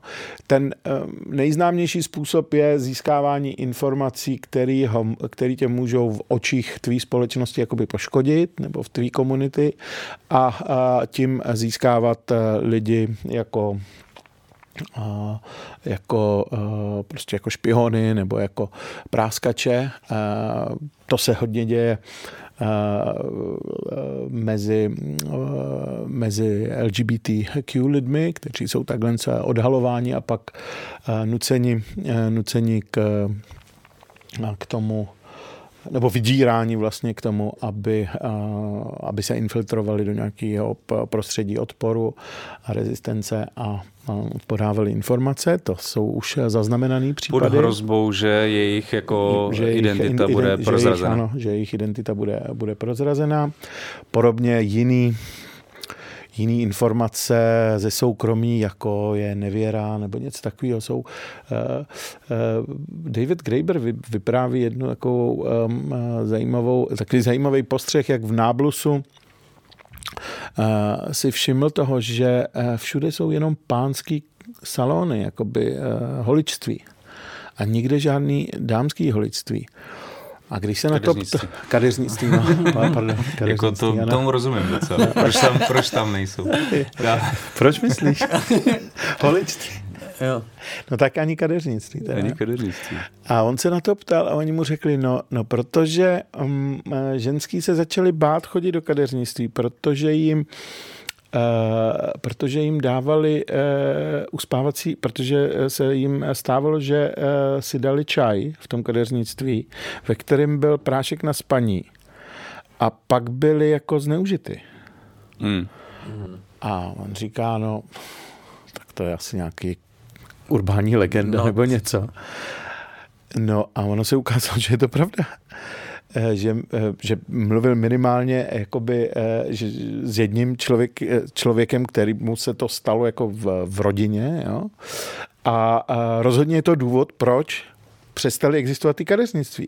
Že to není že, že to byla, to neznamená, že eh, palestinské ženy nemají eh, možnost chodit ke kadeřníkovi, jo? ale ty kadeřnictví už nejsou veřejný na ulicích tak, eh, aby, aby byly zneužitý k takovýmhle, hm, k takovýmhle věcem. Já myslím, že to popisuje, jo, on má takový deníky z cesty, z cesty po, po Palestíně a tam to, tam to vyprávěl. Tohle to vypadá hodně, hodně divoce a myslím, že tahle zdokonalování eh, té kontroly je přesně, jde ve směru, aby se, aby nedocházelo k takovýmhle eh, konfrontacím, eh, kdy můžeš tu kontrolu a dohled jednoduše zaznamenat. Jo? Prostě se může odehrávat v mnohem subtilnějších podobách, které jsou nakonec mnohem efektivnější, protože člověk, který je nachytaný je takhle, eh, eh, tak je to jenom mezi ním a, a, a tím dohlížitelem eh, a nemusí se to o tom nikdo, nikdo dozvědět. Jo. Takže tohle je ta kontrola lidí jako jo, v, v v jedný velmi jakoby explicitní sekuritizační podobě, ale já si stejně myslím, že mm, z toho, co, co slýchám, tak vlastně to, já nevím, třeba pro mm, pro obchodníky nebo pro pěstitele je vlastně eh, nejbolestivější a nejvíce projevuje tahle ta sekuritizace to, že v době sklizně právě toho, co oni pěstují, se pravidelně prostě najednou objevují nečekaný zákazy vývozu toho zboží, to, nebo povinnosti prostě, mm, povinnosti prostě, víš co, já nevím, prostě takhle, děje se to v, v, v sezóně jako dozrávání pomerančů třeba, jako jo, nebo, nebo oliv a tak dále. A tohle to, eh, vypadá to jakoby, jako, ale protože jsou to prostě překvapivý a zcela nevypočitatelný zásahy, tak nemají daňový nebo ekonomický účel. To není ten důvod, proč, jsou, proč je ten zákaz eh, zavedený. To je prostě proto eh, jako ukázat, ukázat eh, kdo kontroluje situaci. To je prostě šikana. A je to normální. Je to způsob taky rozvrácení té ekonomiky, což je taky další způsob, způsob uplatňování kontroly, který se často objevuje v, ve zprávách eh, těch policy center, že nejlepší způsob kontroly eh, vlastně je vytvořit tu úplnou hospodářskou závislost na, na Izraeli, která už je daňová, měnová, rozpočtová a vlastně eh, od 80. let i ten pracovní trh Eh, izraelský už není závislý na levné pracovní síle eh, z okupovaných území. A proto, ale, ale furt ty, eh, ty zisky nebo mzdy jsou diametrálně odlišný v Izraeli než v Palestině, takže to furt je jakoby vytoužená destinace pracovní. A tím, tím je ta závislost, závislost vlastně ještě víc, víc posílená. Mm-hmm. To ty zmínil teď jako 80. let, že to nějak od 80. let, ale jak se jako obecně, jaký má dějiny sekuritizace, pokud se to dá takhle říct, jako že, že to se nějak muselo v čase vyvíjet ty mechanismy jednotlivý. Jsou tam nějaký třeba přelomové body? No, eh, o, o, těch, eh, o tom vývoji té palestinské seku, nebo té sekuritizace skrz uh, profesionalizaci jako pra, palestinské bezpečnosti už jsme mluvili. To je teda od, těch, od poloviny těch 90. 90. let. Uh, Předtím, eh, jako, předtím moc, moc o tom nevím, ale předpokládám, že to bylo, eh, že, že tu zprávu, že předtím, než vznikly ty autonomní oblasti, tak eh, prostě to ovládala armáda. Jo. Na celém okupovaném území vládne staný Izraelska. právo. Staný právo a, a, a prostě ta okupace je, je vojenská. Které, které do roku 1966 platilo i na území Izrael Izraele, vnitro, nebo jak, to, jak ho popsat, to, jako je, pro, je, pro jenom, palestinský, ano, eh, pro, pro izraelský Araby, ano. Palestince. Pro arabské Izraelce. Arabské Izraelce. Asi. A, tak to je teďka aplikovaný na, západ, na západním břehu i v Gaze. Ano. Vlastně ano. stejný princip. Ano, v Gaze ne, v Gaze ne, protože Gaze. v Gaze... V Gaze po roce 2005 se stáhla uh, izraelská armáda. Jo, jo. OK.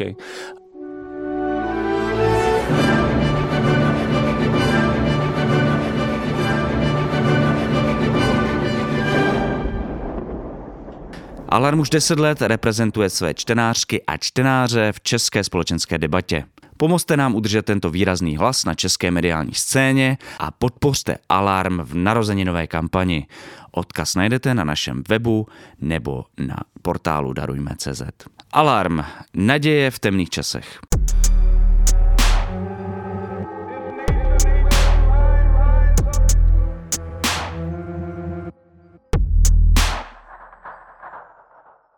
Já jsem se ptal na ten odpor těch palestinců. Vlastně, jak, jak se to proti tomu brání, jestli je to vůbec možný se bránit vůči No ale jak, jak říkám, to, to je strašně zajímavý, protože uh, to, co je na tom zajímavé, že vlastně díky tomuhle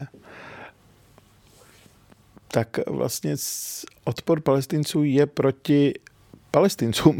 Jako ty samozprávy. No, palestinský samozprávy nejvíc. Jo? Ta potlačuje, ta nejvíc potlačuje vlastně politickou mobilizaci a, a aktivitu eh, v současnosti. Eh, právě eh, nikoli v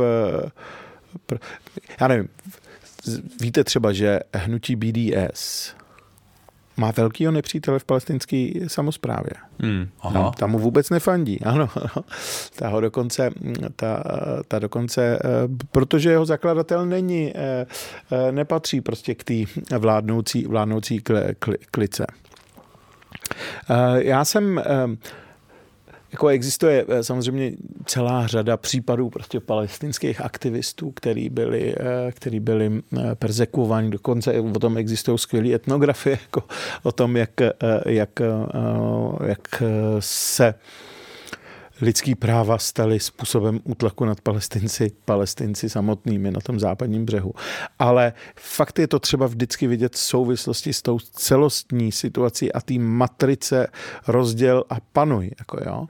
A uh, uh, naposledy jste mohli zaznamenat příklad um, Názira uh, Banáta, který byl uh, v roce 21 zatčen Eh, patřil k lidskoprávním aktivistům, který hodně mm, eh, eh, vystupoval právě proti, proti autoritářství té místní, místní zprávy. A ten byl začený a byl ve vězení ubyt k smrti. Jo. A to, to způsobilo jako opravdu bouřlivý, bouřlivý, bouřlivou reakci, velké demonstrace, které byly brutálně, brutálně potlačený těmi palestinskými ozbrojenými, ozbrojenými složkami. Právě proto, že, eh, mm, že eh, obvinovali ty palestinské bezpečnostní složky z, z, z podílu vlastně na reprodukci okupace a z toho, že ztratili ze zřetele ten svůj původní záměr a to, že jsou pokračováním, pokračováním odboje proti okupaci, nikoliv výkonem okupace nad území, odkud se ta okupace jakoby stáhla. Jaká je motivace té samozprávy tohle vlastně dělat? Vykonávat? Finance? Nebo... Jsou dobře placený, jsou dobře placený. Já myslím, že ten fakt, jako, že to zaměstnává hodně lidí sám o sobě, je, je, je hodný zřetele. Jo. Že, uh, myslím, že tam, uh, že, že, ten, že, ta, uh, že ta frakční uh, politika, to znamená to, že uh, prostě jsou, že to politické hnutí palestinský teď neexistuje, a je to rozdělený, segmentovaný na různé frakce, které eh, bojují eh, mnohem víc proti sobě než, eh, než spolu tak tohle to všechno přispívá k tomu, že vlastně každý vede jakýsi boj o přežití, jakoby. a já nevím, velká nezaměstnanost může být taky vysoká nezaměstnanost, může být jaký vysvětlení, víš, jak, od těch malých eh, důvodů eh, důležitých pro osobní rozhodování až po ty velký důvody, že eh, opravdu ta palestinská autorita ví a že jakmile by došlo ke svobodným volbám, tak, tak, tak ztratí vliv a, a celá řada z nich se bude muset spovídat z toho, jak, jak prostě nakládali s, s tím úřadem, kterým byl svěřen. Oni vlastně nemají jinou možnost, protože kdyby ano. došlo k volbám, ano. tak prohrajou.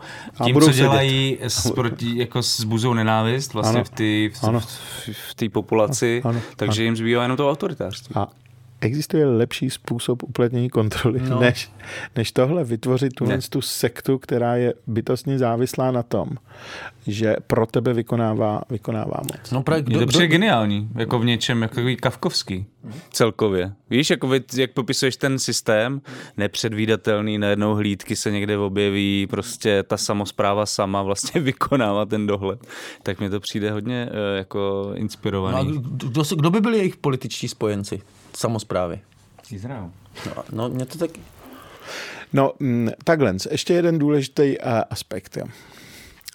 Tohle to vzniklo kvůli tlaku zahraničních sponzorů, aby se aby vznikl jakoby spolehlivý systém kontroly na těch okupovaných územích. Jo. Uh-huh. A v zájmu? Zahraniční to... sponzory, tím myslím Evropskou Jasně. unii, Spojené státy, Kanadu, eh, a Velkou Británii a ta, tak dále. Jo. Myslím státní aktéry, jo. Nemyslím, nemyslím soukromí sponzory, kteří, eh, kteří poskytují školení, vybavení, infrastrukturu vystavěli eh, pro tuhle bezpečnostní pro ten bezpečnostní aparát. Protože prostě to to, to paradigma osla stojí a padá s tím, že uh, Izrael nebude v ohrožení. No? To je ten hlavní, uh, hlavní účel. Takže ta velká investice prostředků. Je to paradoxní, když některé státy volají potom, že zastaví pomoc pa, palestincům, rozvojovou pomoc. No tak e, kdyby zastavili tuhle, tak by to palestincům zrovna nevadilo. Jo, jo že on, to, to, vlastně ta rozvojová pomoc je ano, pomoc jako těch, bezpečnost, těch ano, bezpečnostním složkám. V, jak jsem říkal, jako e, reprezentuje to až eh, třetinu, třetinu rozpočtu prej e, ročního. Jo. Ta úvaha byla asi, že jo, ta jedna z těch podmínek jo, byla, já jsem to nedopověděl, ale počkej, já jsem území. to nedopověděl, že, že vlastně tohle se rozvinulo právě pod tlakem nás, našich, našich zástupců nebo toho západu, aby se e, ta palestinská samozpráva etablovala. To, že se no. etablovala no. jako bezpečnostní struktura, je daný tím, co my jsme po nich, e, co my jsme po nich chtěli. No já to jsem chtěl teďka říct, protože mám pocit, že dík, v Oslu to byla taková podmínka. My vám dáme tohle území, vy ho budete spravovat a když nebude ohrožována bezpečnost Izraele, tak možná potenciálně někdy dojde prostě hmm. k rozšíření toho státu dál. Takže ten zájem byl ano. udržovat tam tu bezpečnost proto, aby to byl jakoby nějaký argument pro jo. rozšíření toho státu, jo, jo. ale ano. ve výsledku to skončilo tím. Ano, ano. Ty peníze jsou odsud a to, že rozpočet pro bezpečnost představuje rozpočet pro eh, vzdělávání a eh, zdravotnictví je větší než tyhle ty rozpočty dohromady, o tom víme. Nebo ty donoři o tom ví. Přesto v tom, eh, přesto v tom pokračují.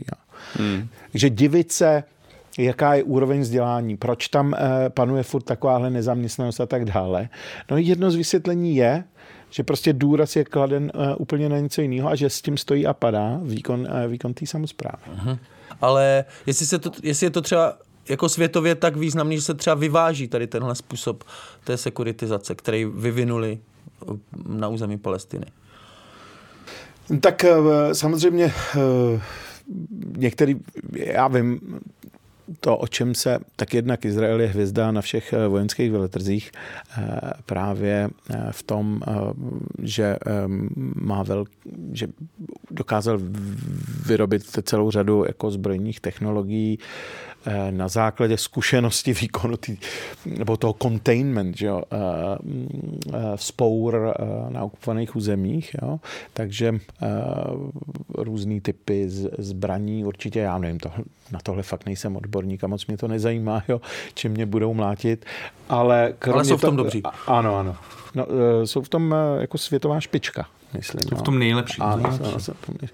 Stejně a nevím, tak uh, oni i ty technologie, které se český stát jako eh, rozhoduje dovíst sem uh, nebo koupit od Izraele, jsou taky uh, do velké míry vyvinutý právě díky té zkušenosti okupace nebo testování okup, v okupaci.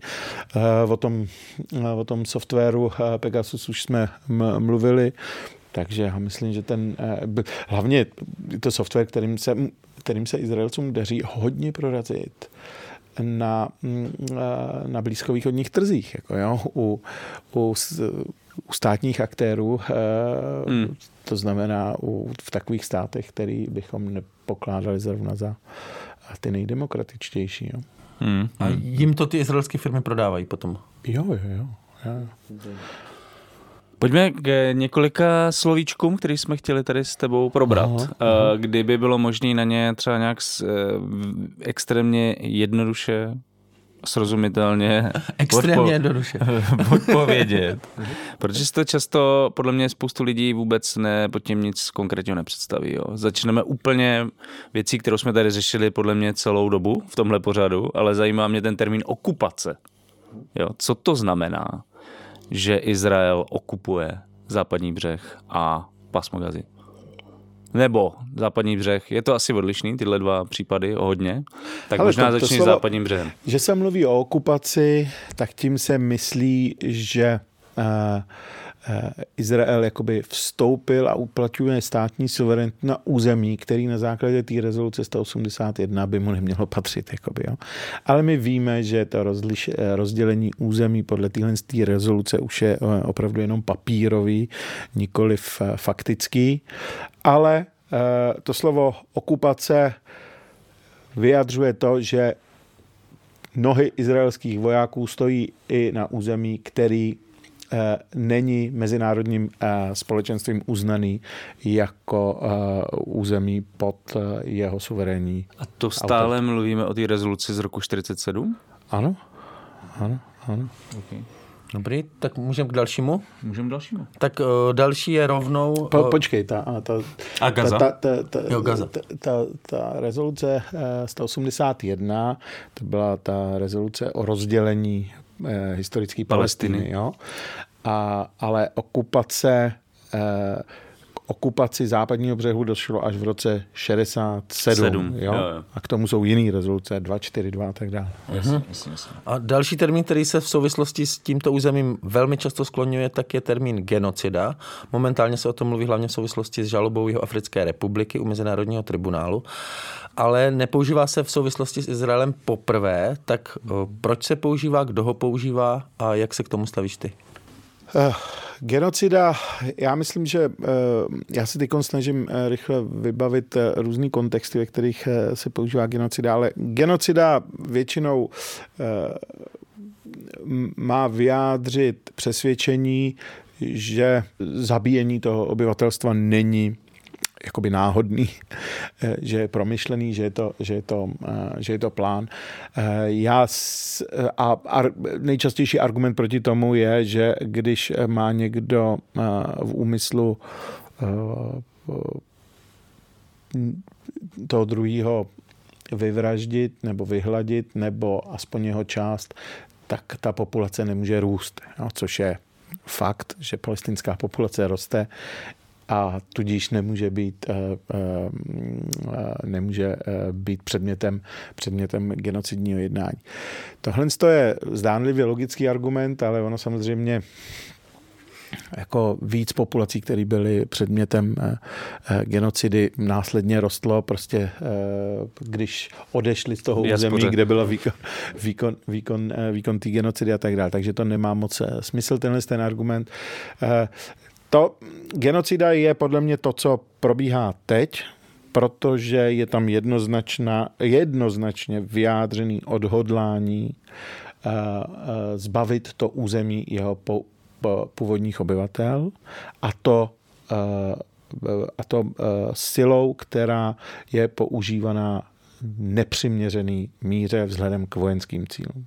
Mm-hmm. No? Takže život jakoby, lidí na tom území není, není eh, brán jako, eh, jako hlavní nebo jako důležitý, důležitý pro eh, rozhodování, jakou, jakou vojenskou sílu uplatnit. Jo? A vzpomínáš si na nějaký jiný použití toho slova právě v souvislosti se s Gazou, západním břehem a tak dále, kdy se o tom mluvilo? Nebo O Gaze? No v případě Gazy se to vlastně jako používá, eh, použív, nebo se to používalo v, při jakýkoliv eh, válce, Konfrontaci. konfrontace, která byla eh, od roku 2000, eh, 2008 eh, uplatněná, jako jo, nebo A Ale před, před... po, pozor, jo. Při každý té válce v Gaze, jakože počty a intenzita, počty obětí, intenzita eh, bombardování a efektivita při eh, a klesající efektivita při zaměřování eh, výhradně jakoby vojenských cílů a nezasahování civilních cílů se, se, se zvyšuje hmm. s každou tou další válkou. Jo? Tohle je vyvrcholení trendu, který, ale dynamiky, která tam byla, která tam byla vždycky. Jo?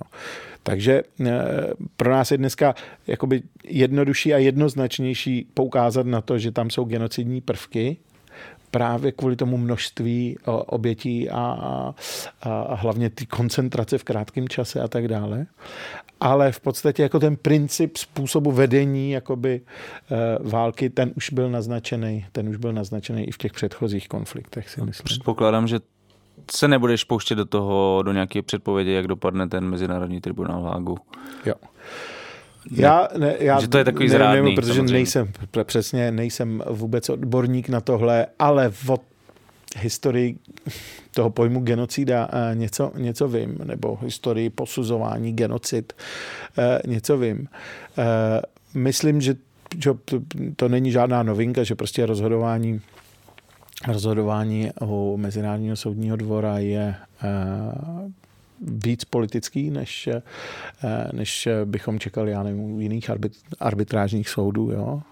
Eh, že tohle je, že to, to obvinění z genocidy je vysoký politikum, eh, právě proto, že, mm, že to není zas tak častá věc, aby se tohle posuzovalo. Mě upřímně řečeno, eh, mě eh, mnohem z hlediska eh, toho, co se děje v Gaze teď, je mnohem důležitější, že se stalo to, že Jižní a Jihoafrická republika vznesla to obvinění a přečetla ho v téhle robustní podobě, v jaký, v jaký se jí to podařilo. A od této chvíle už bude jasný, že Izrael byl podezřelý z genocidy prostě, jo? Co je taky strašně zajímavý a, a to, jestli si můžu nějak... Že to není před, věc, ke, před... kterou, ke který ty státy sahají moc často. Ano. Že jiné státy obvinují z genocidy. Ano, ano. A ještě navíc je Jihoafrická republika, která, Jasně. Má která trošku ví, eh, ví, o čem je řeč. Ano. Eh, kdybych si měl dovolit nějakou předpověď, tak bude spíš právě se opírat o ten politický odhad, nikoli o, ten, o tu odbornou stránku.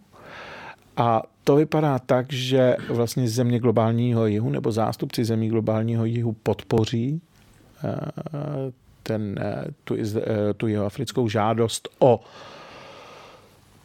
o to, aby se začalo posuzovat, jestli postup izraelské armády nebo Izraele vůči palestincům je genocidní. Jo? To, to, musím, to musíme rozlišit. Jo? Tam ještě nejde o soud nad tím, jestli je to genocida, ale jestli se Jihoafrické republice postavilo, podařilo postavit dostatečně přesvědčivě podezření z toho, že se genocida děje. Hmm. A země globálního jihu to asi podpoří, což bude stačit k tomu, aby se hm, eh, aby to rozhodnutí soudu bylo, bylo pozitivní a eh, země eh, severu zřejmě ne. Možná ne všechny? Uvidíme, jo, ale rozhodně ne ty, který jsou takzvaně jakoby respektovaný na západě, a tím pádem eh, se eh, ještě víc potvrdí, že ten spor v Palestině je jeden z posledních koloniálních sporů. Mm-hmm, mm-hmm. Ještě tady jeden další termín. Jestli, no určitě. No jo, tak eh, o pásmu, už před sedmým řídnem se o pásmu Gazy někdy mluvilo jako o největším vězení pod širým nebem. Tak jak se stavíš k tomuhle termínu a proč se o tom tak mluvilo? Jo. Eh, to největší vězení, tím, tím, se, eh, tím se chce říct, eh, že je to okupace bez nutnosti vojensky okupovat nebo udržovat vojenskou přítomnost na tom území.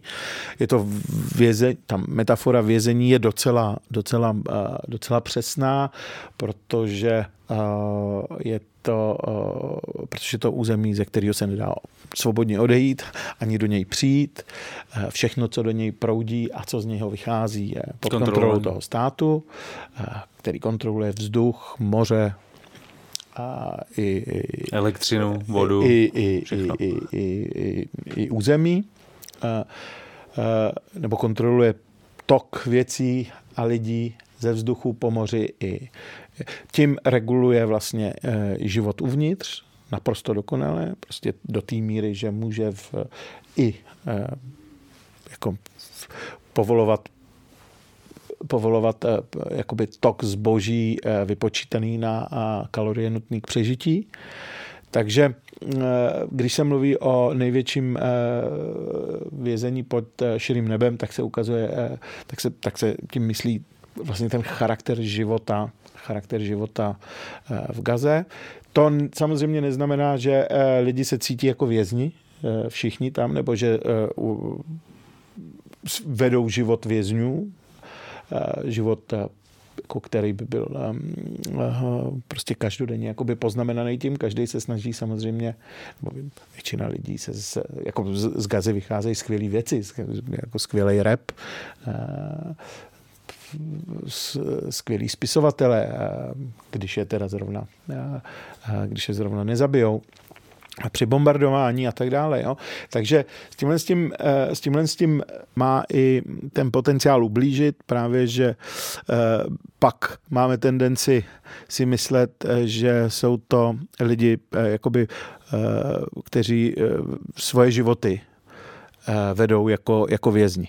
A, a to, to prostě nemusí být pravda. Zas tak rad, lidi jsou to stejný jako, jako jako eh, kdekoliv, eh, kdekoliv jinde. Tak, to je jedna věc.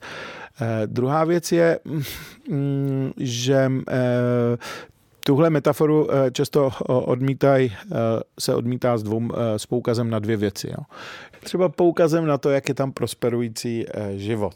Jo, ale samozřejmě to je eh, právě ta metafora vězení je na to, na to skvělá. I ve vězeních míváš samozřejmě kápa a, a různé eh, kategorie vězňů s různým přístupem eh, k materiálnímu bohatství, takže i tam jsou lidi, kteří zbohatli a kteří vytváří, vytváří niku, ve který se to bohatství ostentativně konzumuje, takže to, to to furt nespochybňuje to, že ty ostatní, eh, že, že jako struktura. Eh, a druhý je, eh, myslím, že ten důležitý pojem, který používají mm, právníci, kteří se tím zabývají, je, že jde o funkční okupaci. Funkční okupace je taková okupace, která vzniká právě tam, kde nějaký území bylo dlouhodobě eh, pod zprávou eh, okupanta. A i poté, co se disengage, jako co se z toho vyvázal, tak vlastně za tu dlouhou dobu vznikly tak klíčový strukturní propojení s tím eh, centrálním státem, že, mm, že vlastně už nepotřebuje tam být proto, aby kontroloval tok, toky energií, zboží a, a lidí. Jo. Navíc, když je ještě asymetricky technologicky tak vyspělý a má takovou převahu, Eh, že, eh, a o tom jsme se bavili předtím, že už opravdu tam nemusí fyzicky být, aby věděli, konečně proč existuje ten systém tunelů, protože prostě eh, ty Hamásovci nemůžou chodit prostě jen tak jen tak, jen tak po, po, po ulici. Jo. Eh, takže eh, tohle je dal. Eh, ještě existuje, ještě existují různý, různý aspekty toho. Prostě, ono, prostě to území se samo neuživí. Jo. Nemůže se rozvíjet, nemůže, nemůže se vy, vymanit z toho. Já jsem někde četl metaforu, kterou jsem použil v jiném rozhovoru. Je to jako kdyby se Eh, kdyby prostě se eh, bachaři rozhodli odejít z vězení a vzali sebou všechny klíče. Dobrý, tak vězni eh, si tam budou užívat svobodný pohyb v rámci zdí vězení, jo? ale co budou jíst, o tom nerozhodují. Jo, to o tom furt, pořád rozhodují bachaři. O tom furt rozhodují ty bachaři, kteří odešli, ale jsou venku. Jako. Takže apartheid, jesere.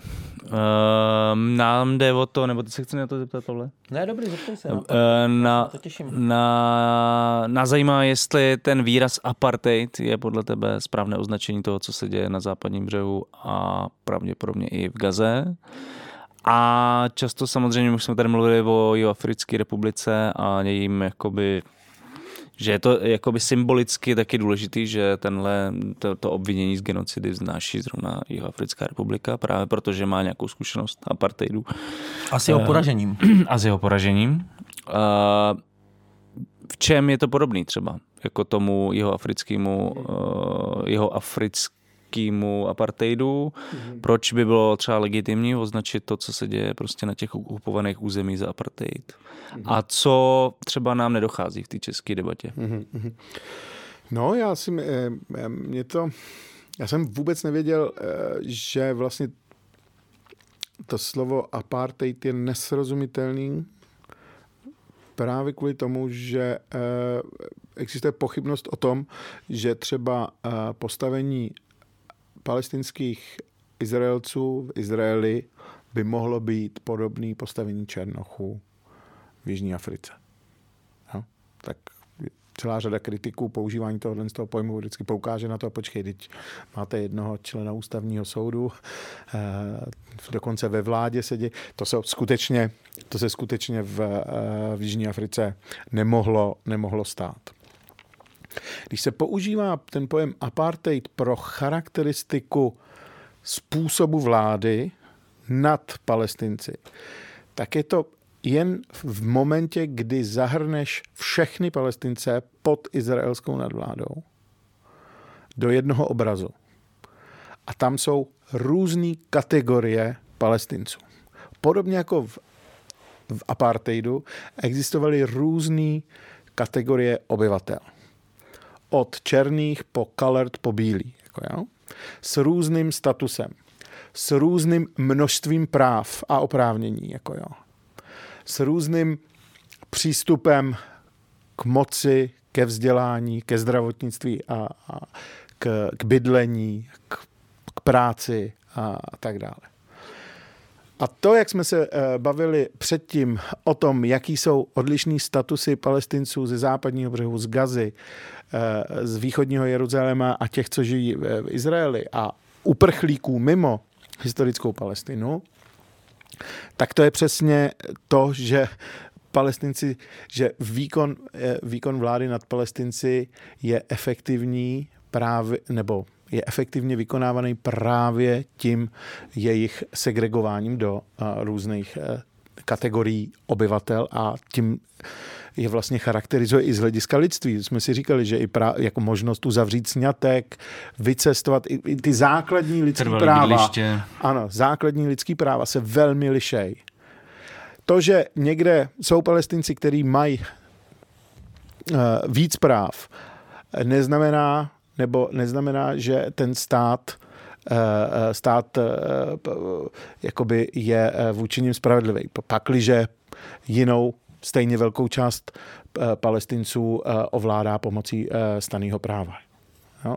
Takže apartheid jako systém vlády, která vytváří různé kategorie obyvatel s různým, s různým, s různým přístupem k právům, tak to charakterizuje způsob vlády Izraele nad Palestinci. Proto je to metafora jenom přibližná, ten apartheid. Není to, uh, není to třeba nejde o systém, ve kterém menšina vládne nad, většinou, jo? ale můžeme o tom mluvit o, jako o, aparte, o apartheidu právě protože je to spojený i s tím koloniálním principem.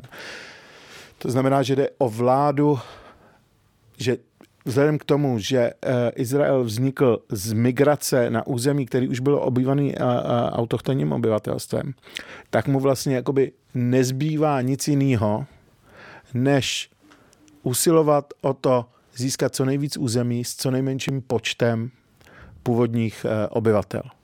Jo.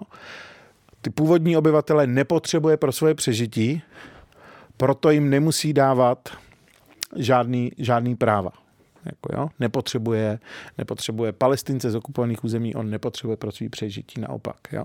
To, co potřebuje, je území, na kterým, na, na, kterým, na kterým žijou, pro svoji expanzi, pro, svoj, uh, pro to, aby tam nastěhoval uh, uh, uh, jiný židovský, židovský obyvatele. Jo.